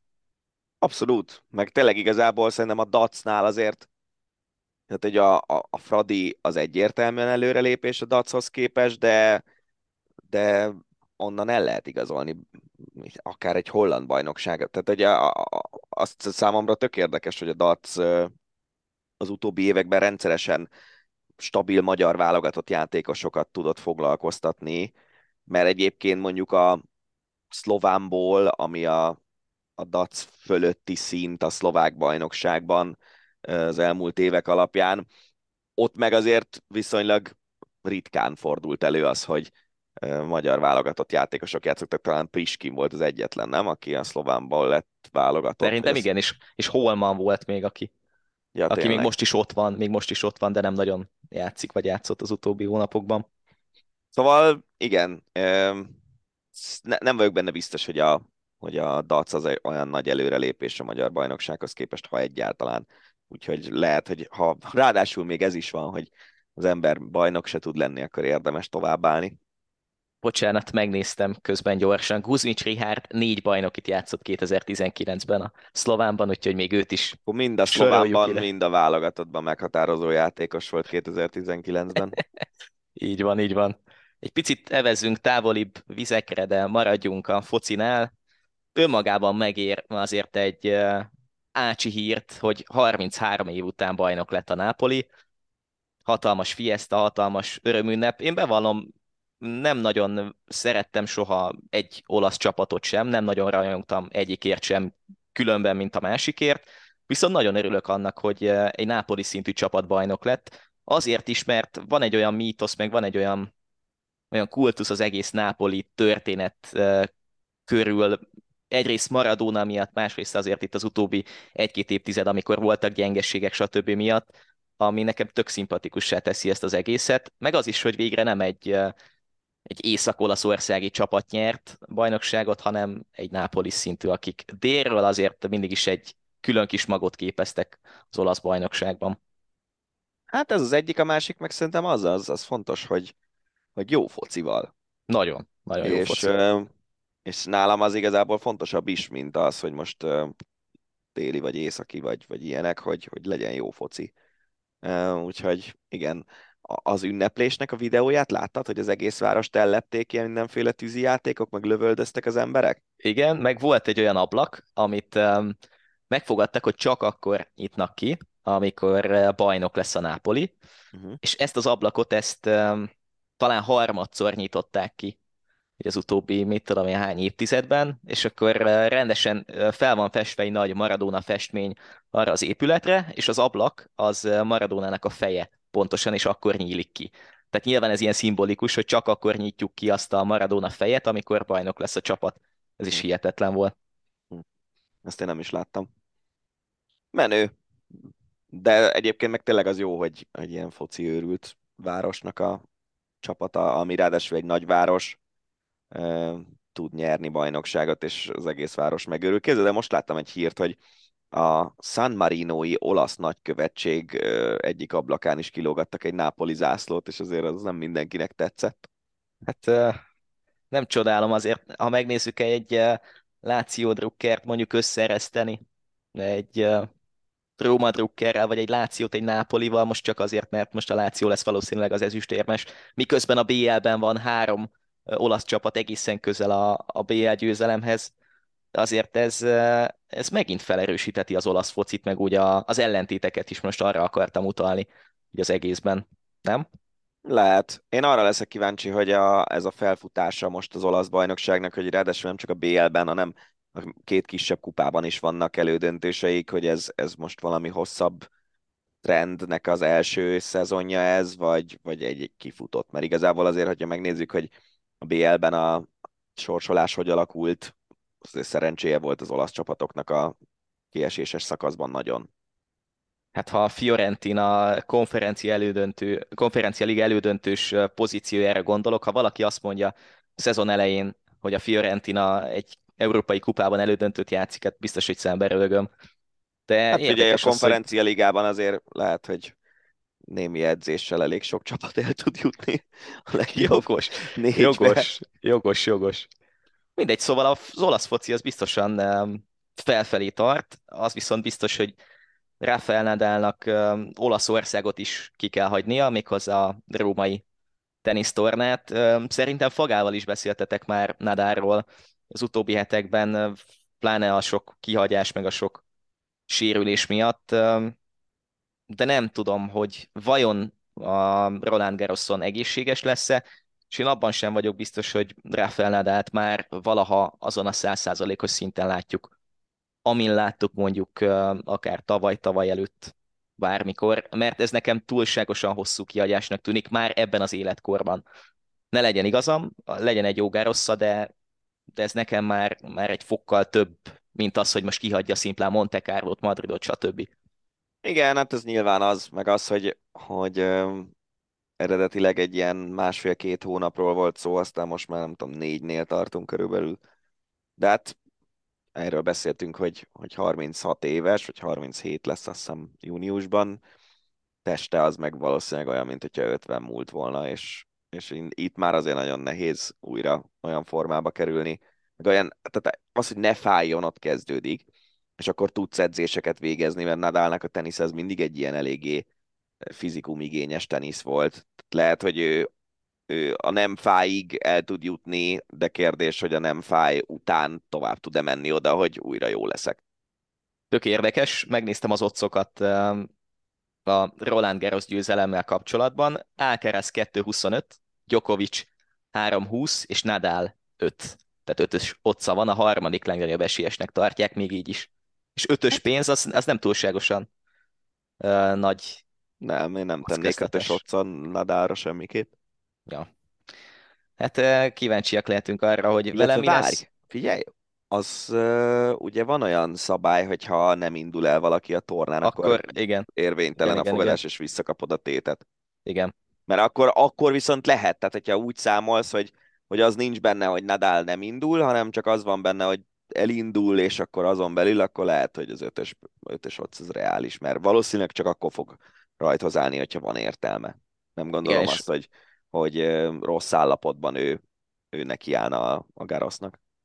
Igen, és akkor meg azért... Akkor meg igen. Akkor meg igen, akkor esélyes lehet. Mondom, azért is meglátjuk, hogy egy, egy mondjuk egy Alcarazzal mit tudnak kezdeni, egy Jokovicsal mit tudnak kezdeni. Szerintem azért egy, egy Rűnével, egy Rüddel lehet, hogy szintén meggyűlne a baja. Százszázalékosan nyilván nem feltétlen, de azért na, ő sem lesz fiatalabb már soha. Kosárlabdával folytatjuk, és akkor igazán jöhetnek azok a hírek, amik szerintem így nem is az, hogy a, a magyar köztudatban nem biztos, hogy annyira élnek, de mindenképpen érdemes megemlíteni és beszélni róluk. Juhász Dorkának a, az Amerikába igazolásáról azért már bőven voltak hírek, és hála az égnek azért kaptak is, vagy kapott is azért sajtó nyilvánosságot de nagyon jól kezdett, hiszen az előszezonban a női NBA-ben, a WNBA-ben 11 pontot szórta a Minnesota Lynx csapatában a Washington ellen, és emellett 10 lepattanó, tehát egy dupla-dupla rögtön kezdésnek. Én meglepődtem, Dani, te meglepődtél?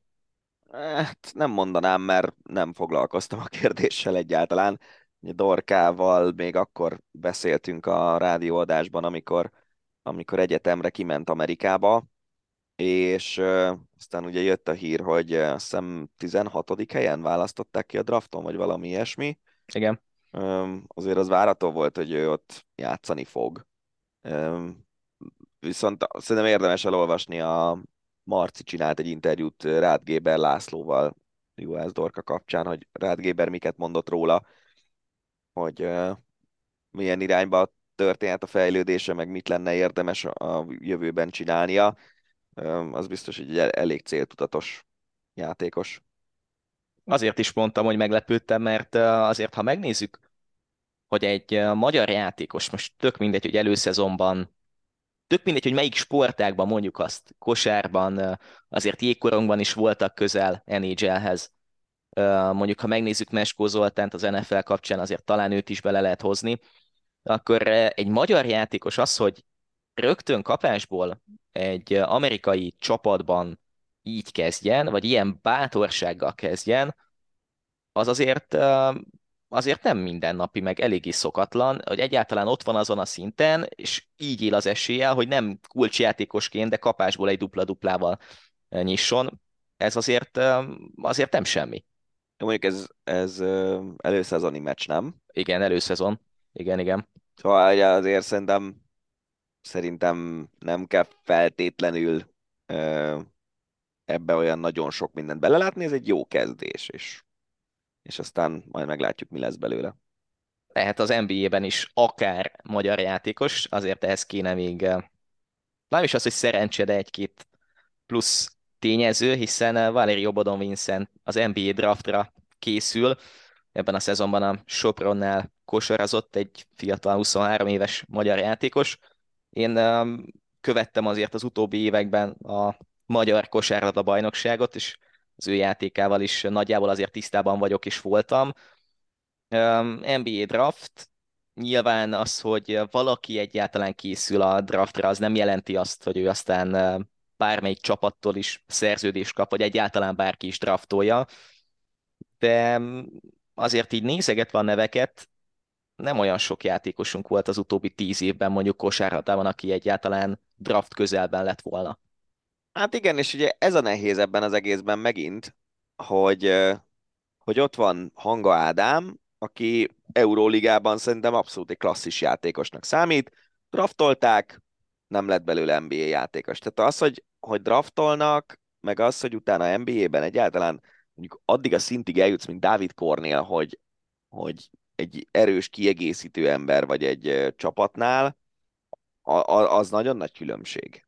Szóval nyilván szurkolunk Vincentnek, de az, hogy, hogy a draftra készül, az egy dolog. Az, hogy kiválasztják-e, az egy következő lépés. Az, hogy utána kap-e lehetőséget akár mondjuk ilyen G-League, vagy ilyesmilyen utánpótlás, vagy, vagy második vonalbeli sorozatokban, azt, azt meglátjuk.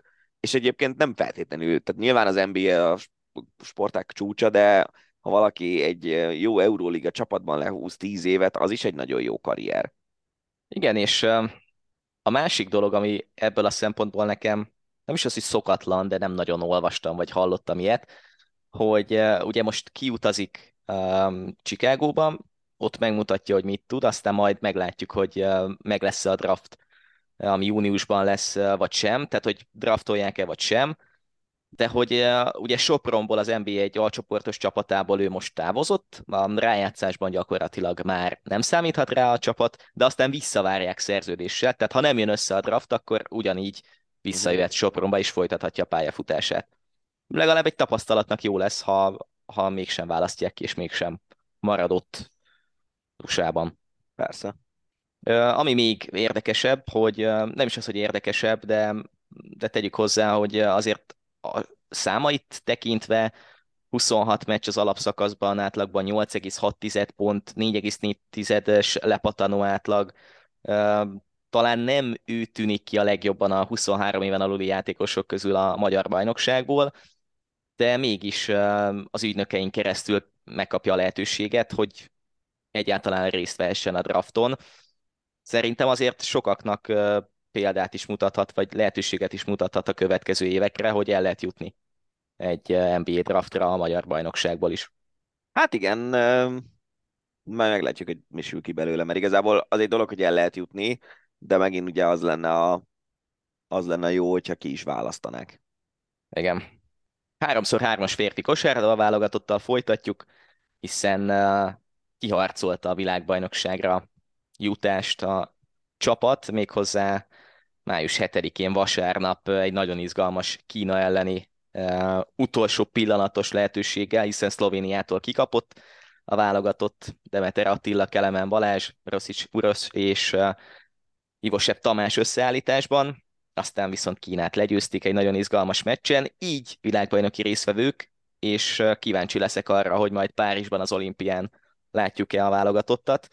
Nekem beugrott ezzel kapcsolatban tegnap, hogy ismerem a válogatottból két játékost is, Kelemen Balázs vásárhelyen játszik, Demetre Attila vásárhelyen kezdte a kosárlabdát, azért tudom azt, hogy mennyit készültek erre, de azért beugrott az, hogy a, a Tokiói olimpián, amikor közvetítettünk nagyon sok 3x3-as kosárlabdát, akkor nem feltétlen lehetett az az érzés, hogy, hogy ennek a 3x3-nak olyan helye lehet az olimpiai palettán hosszú távon, ami mondjuk legalább sikeressé varázsolja azt, meg aztán az is ott van, hogy Párizsban nagyon készülnek a szervezők arra, hogy, hogy megadják a hangulatát az egész sportágnak. Nem tudom, bennem van ilyen kettős érzés, hogy egyrészt nagyon örülök annak, hogy világbajnokságra jutottak, szurkolok, hogy olimpián lehessenek, de hogy nem tudom, mi lett a csúcs, vagy mi lett a max ebben a sportágban nekik. Hát szerintem egy olimpiai részvétel az mindenképpen egy bármilyen sportágban egy nagy dolog. És én egyébként nem vagyok e, ennek ellene, tehát sokkal inkább érzem azt, hogy a, az ilyen jellegű sportok, mint a 3x3-as kosárlabda, a, azok az olimpián igenis kaphatnak helyet. Főleg, hogyha megnézed, hogy nem tudom hány ember streetballozik a világon a barátaival. Azért az nagyon más szerintem, mint a breaktánc. Az és, biztos. Az és biztos. nekem ezzel abszolút nincs bajom. Ugye az előző olimpiai ciklusban is kevéssel maradt le a női válogatott az olimpiai részvételről.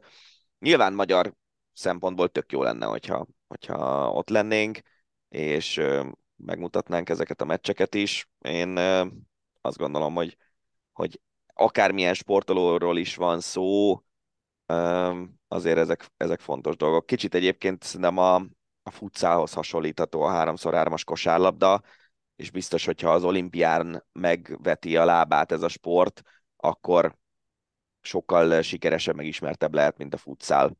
Tök nagy kalaprenget is egyébként, mert ezek a játékosok azért tudni kell, hogy a rendes kosárlabdából tértek át úgy, úgymond szezon közben, vagy rájátszás közben a 3x3-as kosárlabdára, és akkor nem beszéljük azt, hogy mindenkinek van civil élete mellette, a válogatott mind a négy tagjából, szóval amellett egy hatalmas bravúr, hogy ezt egyáltalán sikerült kiharcolni, és majd Bécsben lesz a világbajnokság, ott mutathatják meg, hogy mit tudnak.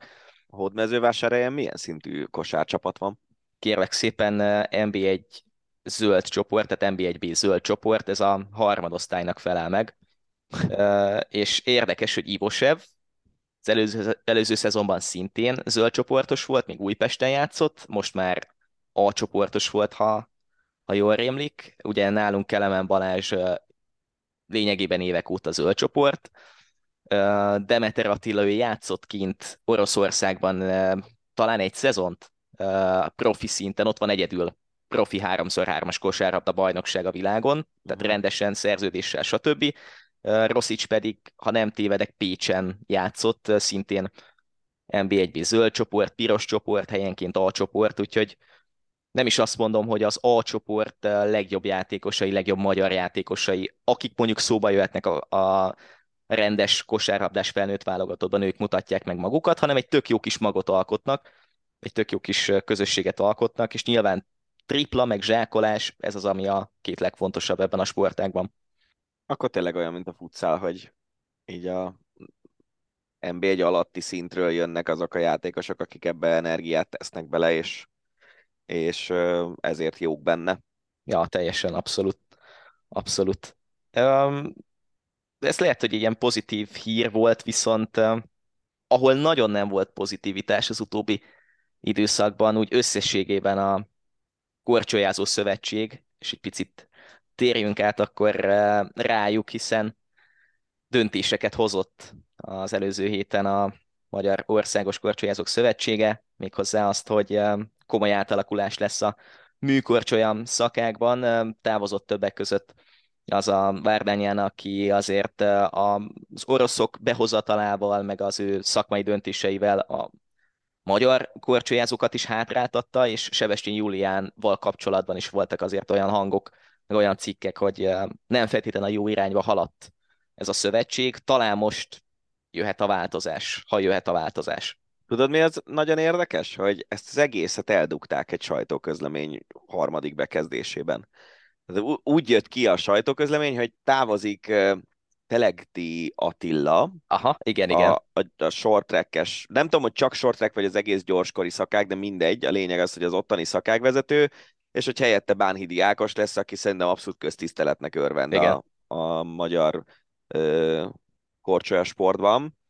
És akkor így a harmadik bekezdésben megjegyezték, hogy egyébként pedig Várdanyán Gurgen is távozik a műkorcsolya szakágvezető posztról, helyette még egyelőre nem neveznek ki senkit, és aztán pár nappal később jött a hír, hogy Sebestyén Júliát meg hát ilyen etikai vizsgálat indult ellene, azt hiszem, mert több, több gyereknek a, a szülője bepanaszolta, hogy, hogy bántalmazott gyerekeket, vagy nem úgy bánik velük, ahogy azt kéne, és és ja, szóval érdekes, elég nagy felfordulás, és tényleg azt lehet tudni, hogy, hogy Sebestyén Júlia meg, hm, meg Várdányán ők azért eléggé együtt dolgoztak, Sebestyén Júliának a férje, ő fideszes képviselő, tehát hogy ott azért van egy ilyen politikai hátszél is, és, és ennek ellenére a Kósa Lajos vezette MOKS-nél van most olyan ügy, amiben Sebestyén Júlia szövetségesét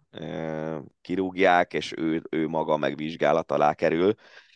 Kíváncsi leszek, hogy mi lesz a sztorinak a végkicsengése, mert, mert érdekes. Az biztos, hogy amiről volt itt szó az adásban is, nem tudom, pár hónappal ezelőtt, hogy behoznak olyan oroszokat, akik nem is feltétlenül jobbak, mint a magyarok, vagy akik jobbak, azok, azok se annyira jók, hogy érdemes legyen igazán ebbe pénzt fektetni, vannak közülük olyanok, akik nem is itt edzenek, hanem Moszkvában, szóval hogy ilyen korcsolyázókkal lepik el a, a magyar szövetséget, az, az, az szerintem nem egy túlságosan szerencsés irány. Nem tudom, hogy időben jötte ez a váltás, mert hogy sokan azok közül, akik itt voltak, akár tehetséges fiatalok, vagy külföldre mentek, vagy már külföldön edzenek, állampolgárságot akarnak váltani, vagy váltottak már, egyrészt, másrészt pedig, hogyha nem a műkorcsolyát nézzük, meg a jégtáncot, hanem a short akkor lehet, hogy a bajok megelőzhetőek lettek volna, akár a liutások távozásánál, ez nyilván messzebbre mutat, de akár itt ezeknél az átalakulásoknál, és én a kettőt nem keverném össze, bocs, hogy közbeszólok, de... Azt, mond, azt mondod, hogy nem lehet egy kalap alá vonni a kettőnek a, nem. az egészét? Szerintem nem. Szerintem nekem, volt, nekem, volt, nekem volt egy ilyen érzésem, uh, nyilván nem Telegdi Attila személye miatt, de sokkal inkább a szövetségben folyó, hát hogy mondjam, halogatások miatt, az, hogy nem tudtak megegyezni uh, Linával, az, hogy, az, hogy a, a háttér az nem feltétlen volt adott a sortekeseknél, ugyanúgy, mint mondjuk a magyar műkorisoknál. Én érzek egy pici párhuzamot benne. Hát, én, én bevallom őszintén, hogy nem. Tehát szerintem a, az egész Lina Liu testvérek ügy, én ott inkább érzem azt, anélkül egyébként, hogy akár velük, akár a, a sztorit jobban ismerőkkel olyan nagyon beszéltem volna, én ott azt gondoltam, hogy, hogy Lina elment, tíz évig itt volt, szerintem bárkinél érthető az, hogy ő, ő neki honvágya van, vagy ilyesmi, és a Liu testvérek pedig annyira ö, szerették őt, meg annyira sajátjuknak érezték őt, hogy ő mentek vele én legalábbis ezt érzem az egészben. A, a műkor is történet, az szerintem teljesen más. Egyébként meg én, én azt hallottam, hogy ha jól emlékszem legalábbis, hogy a mobbal voltak inkább problémák, mint, mint a, az MOKS-szel a, nem tudom igazából részéről. Nem tudom igazából, nekem az a... De ez meg, tehát ez a másik dolog, hogy hogy oké, okay, vannak problémák egyik helyen meg van oldva, vannak problémák másik helyen most a műkorisoknál, hogy vajon meg lesz-e oldva az, hogy az új kinevezett valaki, ő visszahozza egyrészt azokat, akik már nincsenek itthon, vagy külföldön edzenek, és akkor legyenek központban a magyar tehetségek. A másik dolog meg, hogy mi lesz az itteni oroszokkal, akik meg szintén azért fejlődtek, ugye volt talán EB-n most jó helyezés, legutóbb nem akarok hülyeséget mondani pont Város, ebben az évben. Városoknál volt azt igen, hiszem egy ilyen ötödik, hatodik hely. Igen, Sziacsenkóék ott voltak ötödik, hatodik helyen, szóval velük mi lesz, és um, velük milyen megállapodás van egyáltalán. Lehet egy olyan éles váltás, hogy akkor ti most mentek, és akkor jönnek vissza a magyar fiatalok, vagy inkább ők megkapják azt a pénzt helyettetek. Hát ezt nyilván majd a következő vezetőségnek el kell döntenie, hogy mi ez az irány. Mennyire fontos egy EB hatodik hely, úgy, hogy úgy hívják a két résztvevőt, ahogy. Meg Igen. mondom, én, én nálam igazából a magyar sportolók honosítása kapcsán nálam a, a Carlos Perez szint az az a szint, ami a minimum belépő. Tehát, hogy legalább gügyögjön el magyarul. Igen. És állítólag itt erről szó sincs.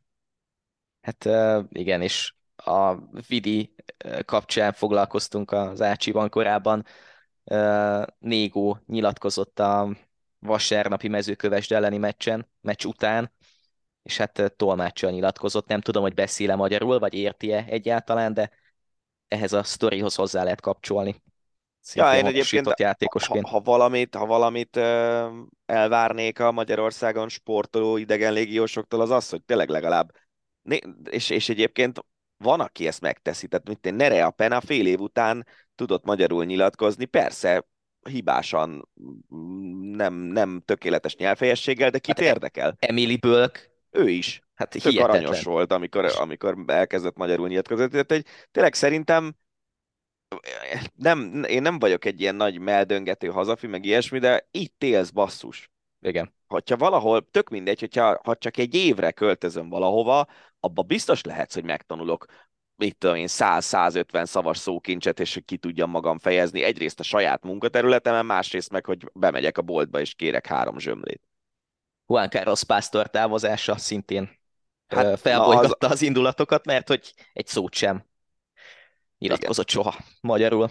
Igen, ő is tíz évet eltöltött itt, és nem mondták azt neki a klubnál, hogy Juan Carlos nézd, tök jó, hogy itt vagy, izé, tanulj már meg egy kicsit magyarul, csak egy kicsit. Igen. Hát, um, és ez nem, ne, ez nem feltétlenül az ő hibájuk, szerintem, mert el lehet lébecolni úgy, hogy az ember nem, nem beszél emberekkel, helyiekkel, vagy ilyesmi.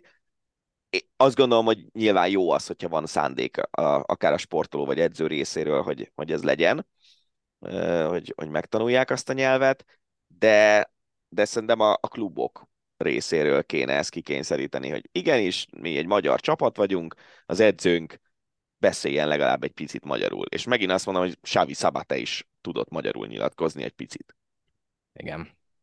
Egy um, sokkal kényesebb témával folytatjuk, méghozzá azzal az Austin Kilipszel, akiről olvashattatok akár az eurosport.hu-n az utóbbi napokban, de azért felkapta a magyar sajtó is, meg a külföldi sajtó is, hiszen a Tour de Jailat transznemű versenyzőként nyerte meg a nők között, és ennek következtében a Nemzetközi Kerékpáros Szövetség, ha minden igaz, akkor újra fogja tárgyalni a transzneműek kérdését majd július végén, augusztus elején. Ezen az említett amerikai versenyen nagyjából másfél perces különbséggel nyerte meg az összetettet, és aztán a második helyezett, aki mögötte végzett egy talán argentin, vagy mexikói. kolumbiai, mexikói, igen, köszi, mexikói versenyző, ő azt mondta, hogy ő magát tartja az igazi győztesnek, ez az egyik része a történetnek, a másik pedig, hogy Kilips azért már ebben a szezonban, meg az előzőben is versenyzett a cyclocrossos mezőnyben, ahol talán egy top 10-es helyezés, emlékszem, közvetítettük azokat a versenyeket, top 10-es helyezés volt a legjobbja a világkupából, Fayetteville-ben, és azért voltak kisebb versenyek, ahol 5.-6. hely, egy dobogó is összejött egy belga versenyen, Szóval itt áll most a helyzet, és majd három hónap múlva tárgyalják újra a transzneműek kérdését. Azt szerintem úgy összességében tök mindegy, hogy kinek mi a véleménye erről az egészről, megállapítható, hogy az UCI-nak beszélgetnie kell, és talán változtatnia is kell ezen, mint hogy megtették az úszók is, meg az atléták is. Ja, és ez egy olyan téma, amiről itt a szerkesztőségben, főleg Szabó Gáborral nagyon sokat beszélgettünk, és, és szerintem nincsen jó megoldás. Mert persze lehet abból a, az ilyen lövészárokból figyelni a dolgot, hogy hát de ez egy férfi. És akkor a, a, azzal nehéz vitatkozni, mert hogyha valaki nem érti meg ezeknek a dolgoknak a nüanszait, vagy nem akarja megérteni, hanem úgy van vele, hogy már pedig ez egy férfi, az az, az ő gondolkodása, azzal, az, azzal tényleg nehéz mit kezdeni. De aki elismeri azt, hogy igen, vannak olyan emberek, akik, akik férfi testbe születnek, és, és nőként akarják élni az életüket, vagy fordítva, onnantól kezdve nehéz ezzel mit kezdeni, hogy ezeket az embereket megfosztod-e az élsport lehetőségétől. Ugyanakkor meg, ha nem fosztod meg őket az élsport lehetőségétől, és beengeded őket a, a női mezőnybe, akkor meg hát úgymond a fair verseny alapját, vagy a fair verseny alapelvét, azt, azt valamilyen szinten megsérted. És ezzel szerintem nagyon nehéz mit kezdeni, és egyébként tényleg te valamennyire azt hiszem utána mentél annak, hogy a különböző szövetségekben a szabályok ezek hogy vannak. Ugye a World Athletics most lényegében gyakorlatilag elzárta a transzneműek számára a, az atlétika versenyeken való indulás lehetőségét. Az UCI-nál, ha jól tudom, akkor csak egy ilyen tesztoszteron szint szabály van, és át kell műtetve lenni, úgymond? Vagy Igen, hogy van? Úgy, van, úgy van a történet, hogy a, az atlétikánál és az úszóknál van az, hogy aki a valaha, vagy akinél valaha beindult a, a férfi nemi hormonok termelődése, ő nem indulhat női versenyeken. Az atlétáknál van talán egy olyan kikötés, de ez egy nagyon friss történet, ugye talán márciusban döntött ugye az atlétikai szövetség, hogy Nemzetközi Atlétikai Szövetség, hogy meghozza ezt a szabályzatot, hogy a serdülőkort számítják egy ilyen határnak, uh-huh. tehát az egy ilyen választóvonal. Ami ugye gyakorlatilag azért azt jelenti, hogy, hogy kizárnak mindenkit, mert tudtommal nincsen olyan hely a világon, ahol a gyermekek nem átalakító műtétei azok engedélyezve vannak, meg ilyenek. Azt Igen. hiszem, hogy 16 éves kor a legalacsonyabb korhatár, ami a világon meglévő szabályzó, szabályzások között van, és Igen. az már ugye pubertáskor után, tehát igen. Ez, ez jól becsomagolták, de gyakorlatilag ez egy teljes tiltást jelent. Igen, és akkor van az UCI, akiknél jelenleg az a szabály, hogy 5 nanomol per... Két és fél, azt tudom, hogy Igen, két tehát, tehát ötről, ötről lett lehozva kettő és félre uh-huh. a mhm. nanomol per liter, nem akarok hülyeséget mondani a mérőszámok kapcsán, hát a tesztoszteron szint, szint, igen. igen. És akkor szintén volt egy váltás, ugye fél évvel ezelőtt, egy évvel ezelőtt, hogy a, az eddigi egy évről kettőre emelték azt az időtartamot, ami alapján ennek a tesztoszteron szintnek ez alatt az érték alatt kell lennie.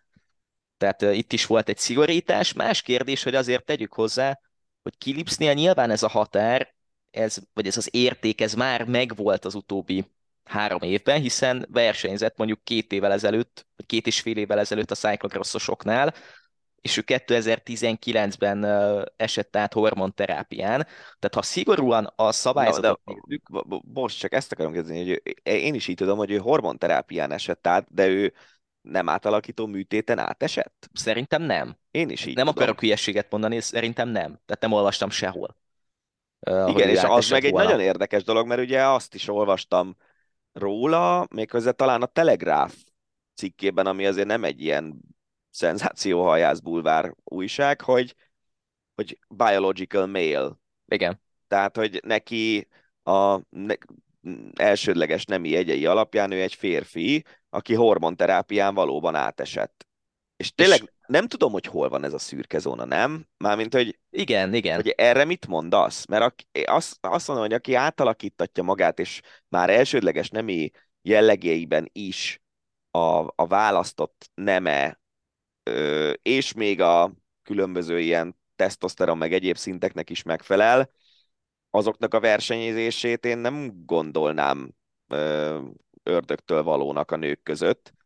Igen. De, de közben meg az is látszik, Szabó Gáborral tényleg sokat beszélgettünk erről, hogy, hogy ott vannak azok a hiperandrogenizmus, meg ilyen hasonlókkal született nők, akiknek még az elsőleges nemi jellege is a nőké, nőkével megfelelő, a így születtek, tehát semmilyen átalakítás, meg ilyesmi nincs, és őket is, vagy ő, ők is ugye eljutottak oda, hogy a Riói olimpia dobogóján 800 méteren három ilyen nagyon különleges és nagyon ritka születési, majd mondhatjuk, hogy rendellenesség ez, mert, mert ugye ez nem egy, nem egy alap, alap nemisége valakinek, hogy így született e, e, emberek, így született nők álltak a dobogóra, és a negyedik az hogy érezheti magát, és hogy, hogy mennyire képviseled azt, hogy, hogy minden kisebbségnek adjuk meg azt a lehetőséget, hogy, hogy versenyezzen, ha közben a többség esélyeit ezzel kinyírod egy jó eredményre. Szóval ez, ez szerintem egy,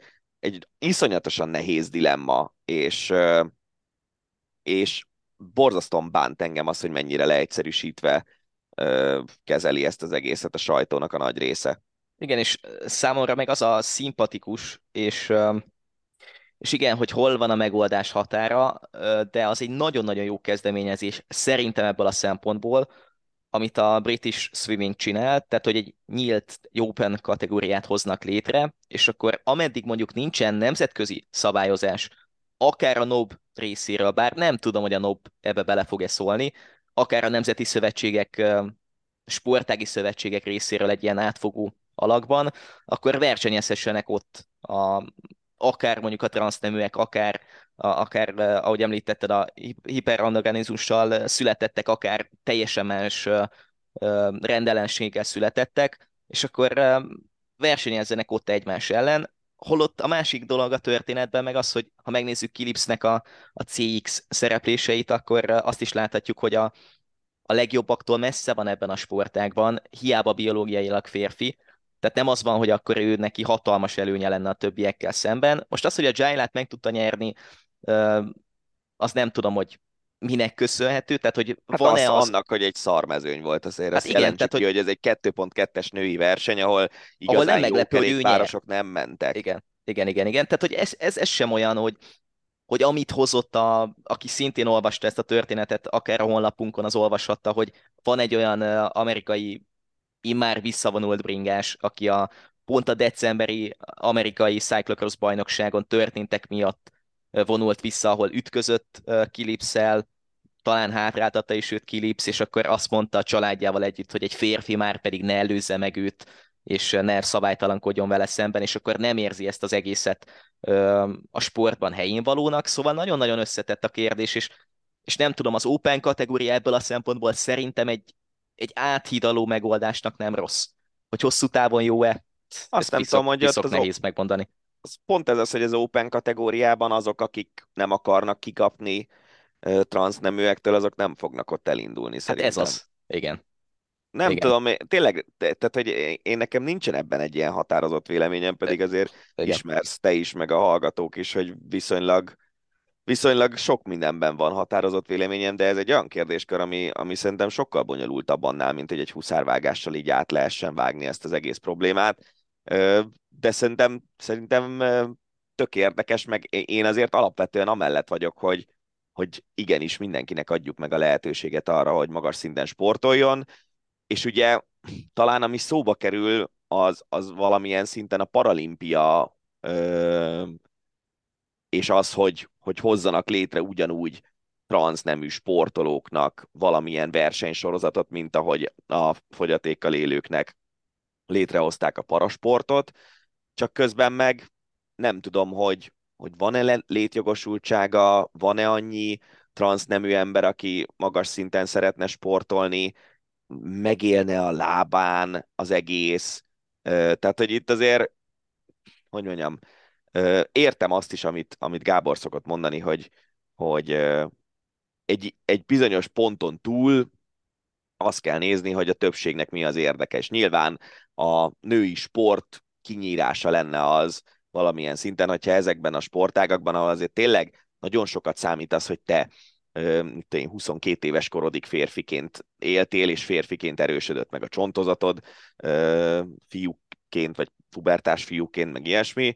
Ezekben a sportágakban nagyon nehéz azt mondani, hogy igen, már pedig ő most nő, indulhasson el a nők között, és gondolj bele egy, egy box matchbe, hogy te 70 kilós súlycsoport nők, és akkor jön egy olyan férfi, aki a férfiak között viszonylag mit én, közepes boxoló volt, nem ért el olyan nagyon nagy sikereket, transznemű szeretne lenni. Én egyébként zárójelbe hozzáteszem, hogy én azt nem látom magam előtt, hogy valaki a nem váltással járó társadalmi megbélyegzéstől kezdve hormonterápia tönkreteszi a tested, mindenféle ilyen dolgot, ami szinte csak rossz, hogy valaki ezt vállalja azért, hogy mondjuk, nem tudom, női ökölvívásban, vagy bármi másban olimpiai Igen. bajnok legyen.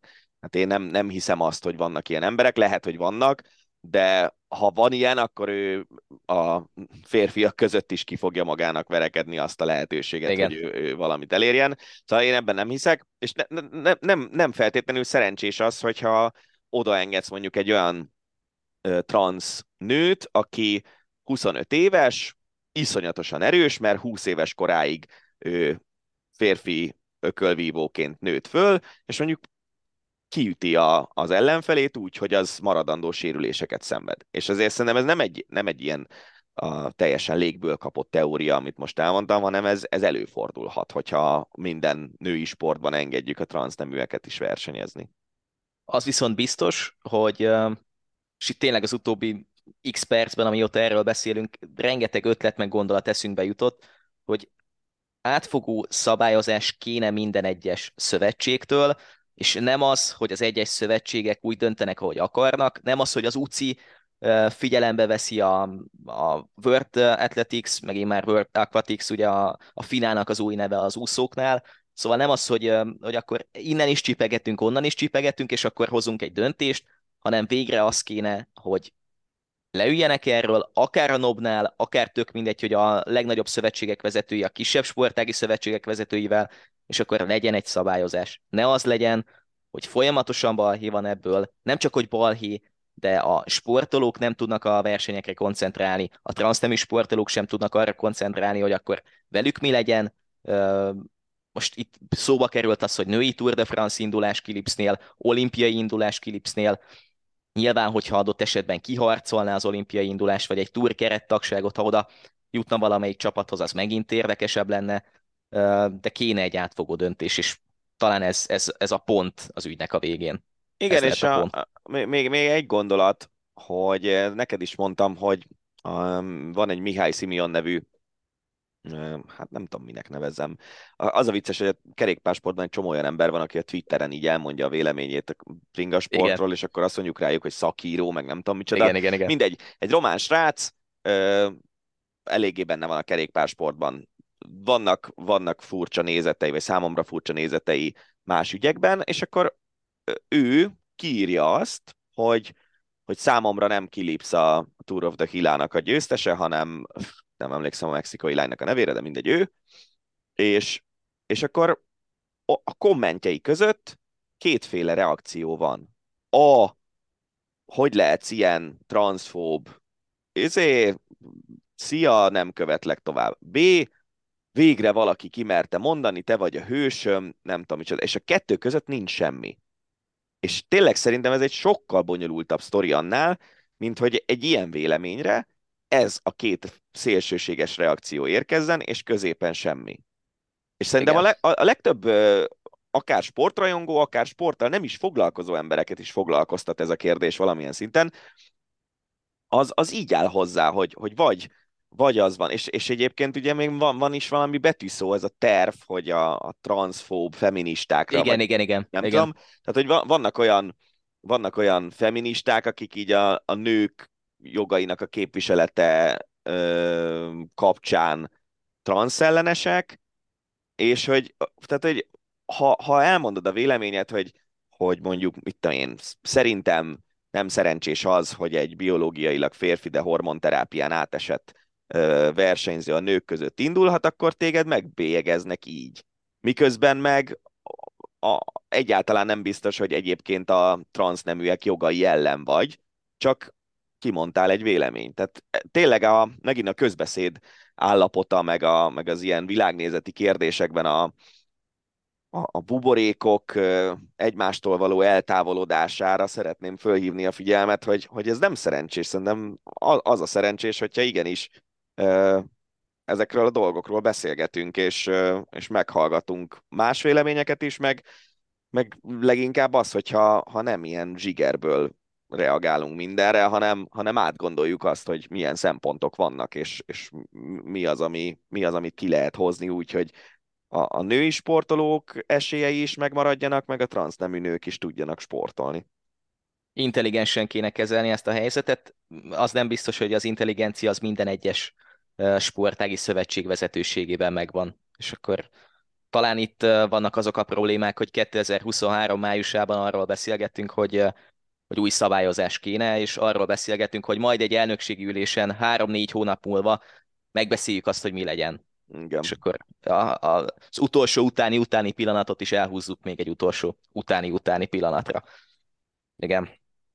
Na hát Ácsinkat egy olyan témával zárjuk, amivel kezdtük a mostani hosszabbítás podcastet, kézilabda. Ugye beszéltünk a Fradiról, a Veszprémről, a Szegedről, viszont nem beszéltünk arról, hogy két magyar válogatott játékos távozása is hivatalos immár a magyar bajnokságból. Rosta Miklós a Dinamo Bukarestnél folytatja a pályafutását, Éles Benedek pedig Németországban a minden csapatánál. Ugye Rostának az átigazolásáról, meg szerintem Éles Benedek átigazolásáról is lehetett hallani azért az utóbbi hetekben, most viszont biztos az, hogy mind a ketten új csapatnál folytatják, és akkor pont egy kézis csoportban olvastam, hogy a Németországban, most azért nem mondom, hogy a Bundesligában játszó játékosok, mert lehet, hogy azért lesz itt kiesés, feljutás, Szóval a Németországban játszó játékosok azért bőven adhatják a válogatott magját a következő években, Rosta Miklós pedig egy olyan dinamóhoz igazol, akinek azért, vagy aminek azért egy olyan szakmai háttere van Xavi Pascallal és a spanyol vonallal és a tudatos építkezéssel, ami szintén meghatározó lehet az ő szempontjából is a következő években, és ami miatt mondjuk jobban megéri majd neki Bukarestben játszani, mint a Szegedben megosztani a játékperceket Bánhidivel és Gaberrel. Rosta szempontjai szerintem kezdjük ezzel. Nekem érdekes, mert egyébként én azt gondolom, hogy amíg Bánhidi olyan szinten sérülékeny, mint jelenleg, és szerint nem gondolom azt, hogy ő ilyen szempontból javulni fog, hanem sokkal inkább azt gondolom, hogy ő neki a helyzete az rosszabb lesz az évek során, tehát egyre használja el a testét. Szóval amíg Bánhidi ilyen, ilyen sérülékeny, addig szerintem a Szegednek kell egy nagyon jó második számú beálló, és Rosta ilyen szempontból tök jó volt, és Rosta egyébként a válogatottban is azért voltak olyan időszakok, amikor szuperül helyettesítette Bánhidit. Nála szerintem egyébként a válogatott szempontjából ez egy jó húzás, mert a, a Dinamónál biztos, hogy nagyon sokat fog fejlődni. Azért Xavi Pascual egy olyan edző, aki igen jó beállókkal dolgozott együtt az évek során, és igen jó beállók is tudtak nála fejlődni. Ez az egyik. Éles Benedek minden, meg az összes olyan fiatal magyar játékos, aki a, a Veszprém Szeged szint alól, vagy hát még talán egyébként a Fradit is ide venném, hogy a, tehát ezekből a, a, a Veszprém Szeged szint alatti csapatokból a Bundesligába igazolni, az biztos, hogy előrelépés. És, és, és éppen ezért nagyon támogatom mindegyik ilyen magyar játékost, aki, aki külföldre megy, jó bajnokságba, jó csapatokhoz. A Bundesliga daráló az, az tényleg egy akkora fejlődési lehetőség, ami sehol máshol nincs. Úgyhogy ennek örülök. Szerintem tényleg el kell felejtenünk azt, hogy, hogy majd a, a magyar utánpótlásból olyan szintű játékosok tudnak kijönni, akik mondjuk 20 évesen egyből ö, Veszprém vagy Szeged szintű játékosok. Nézd meg, hogy mondjuk Fazekas Gergő, Gergőnek is milyen jót tett az, hogy kölcsönadták, annak ellenére, hogy még egy tércalagszakadás is benne volt a, az, az életében. Úgyhogy igen, én, én abszolút jó vonalnak tartom azt, hogyha a fiatal magyarok külföldre igazolnak, és egyébként a Bundesligában simán lehet, hogy fejlődnek akkor át, hogy három-négy év után visszajönnek, és már a Veszprémben meg a Szegedben is húzó emberek lesznek. És ha megnézzük, akkor a következő 10-15 év válogatottjának meghatározó játékosai most szinte kivétel nélkül, most gondolkozom azon, hogy kik azok, akik a kivételt jelenthetik, esetleg Szita Szegeden, aki még a fiatalabb korosztályt képviseli. Hát szerintem azért 10-15 évre előre nem tudjuk, Hát igen, kik lesznek. 10-15 év. Csak most nézzük azokat, akik potenciálisan és még itthon vannak. Lukács Péter a Veszprémben, Ligetvári, ugye Ilics is eligazol, szóval azt akartam kihozni az egészből, hogy azok, akik meghatározó játékosok lehetnek, ők most már mind külföldön játszanak a következő szezontól, ez, ezektől a példáktól eltekintve, vagy ezektől a kivételektől eltekintve, és sokan azért a Bundesligában azért ez változást jelentett a válogatott hosszú távú jövőjét nézve is, ha már azok a kritikák megvoltak, hogy meg megvannak, hogy a Veszprém meg a Szeged milyen kevés magyar játékos foglalkoztat. Igen, de mondom, tehát itt ezért igazából tényleg az a kér, ahhoz, hogy te egy, egy Final Four esélyes csapatot tartsál fönn minden évben, ahhoz valószínűleg abba viszonylag kevés magyar játékos fér bele egyszerre. Viszont ahhoz, hogy Bundesliga közép játékosokból összeálljon egy jó válogatott, ilyenre láttunk példát a németeknél, tehát ha hozzá vagy szokva ahhoz a terheléshez, és azt magas szinten tudod bírni, akkor az egy nagy világversenyen nagyon nagy előny azokkal a csapatokkal szemben, vagy azokkal a játékosokkal szemben, akik mondjuk hetente egyszer játszanak. Úgyhogy én, én mondom, én, én örülök ennek. Egyébként a, még a Fradiban van egy-két elég ügyes gyerek, aki, aki még marad Magyarországon, de lehet, hogy már nem sokáig. Na hát ennyi volt erre a hétre az Ácsi, és ennyi volt a Hosszabbítás Podcast. Ha tetszett, akkor iratkozzatok fel az Eurosport Podcast csatornájára, ahol minden más podcastünket is meghallgathatjátok, és majd a következő héten jelentkezünk egy újabb hosszabbítás podcasttel, addig is hallgassatok minket, és olvassatok, nézzetek minket. Sziasztok! Ez volt a Hosszabbítás, az Eurosport podcastje.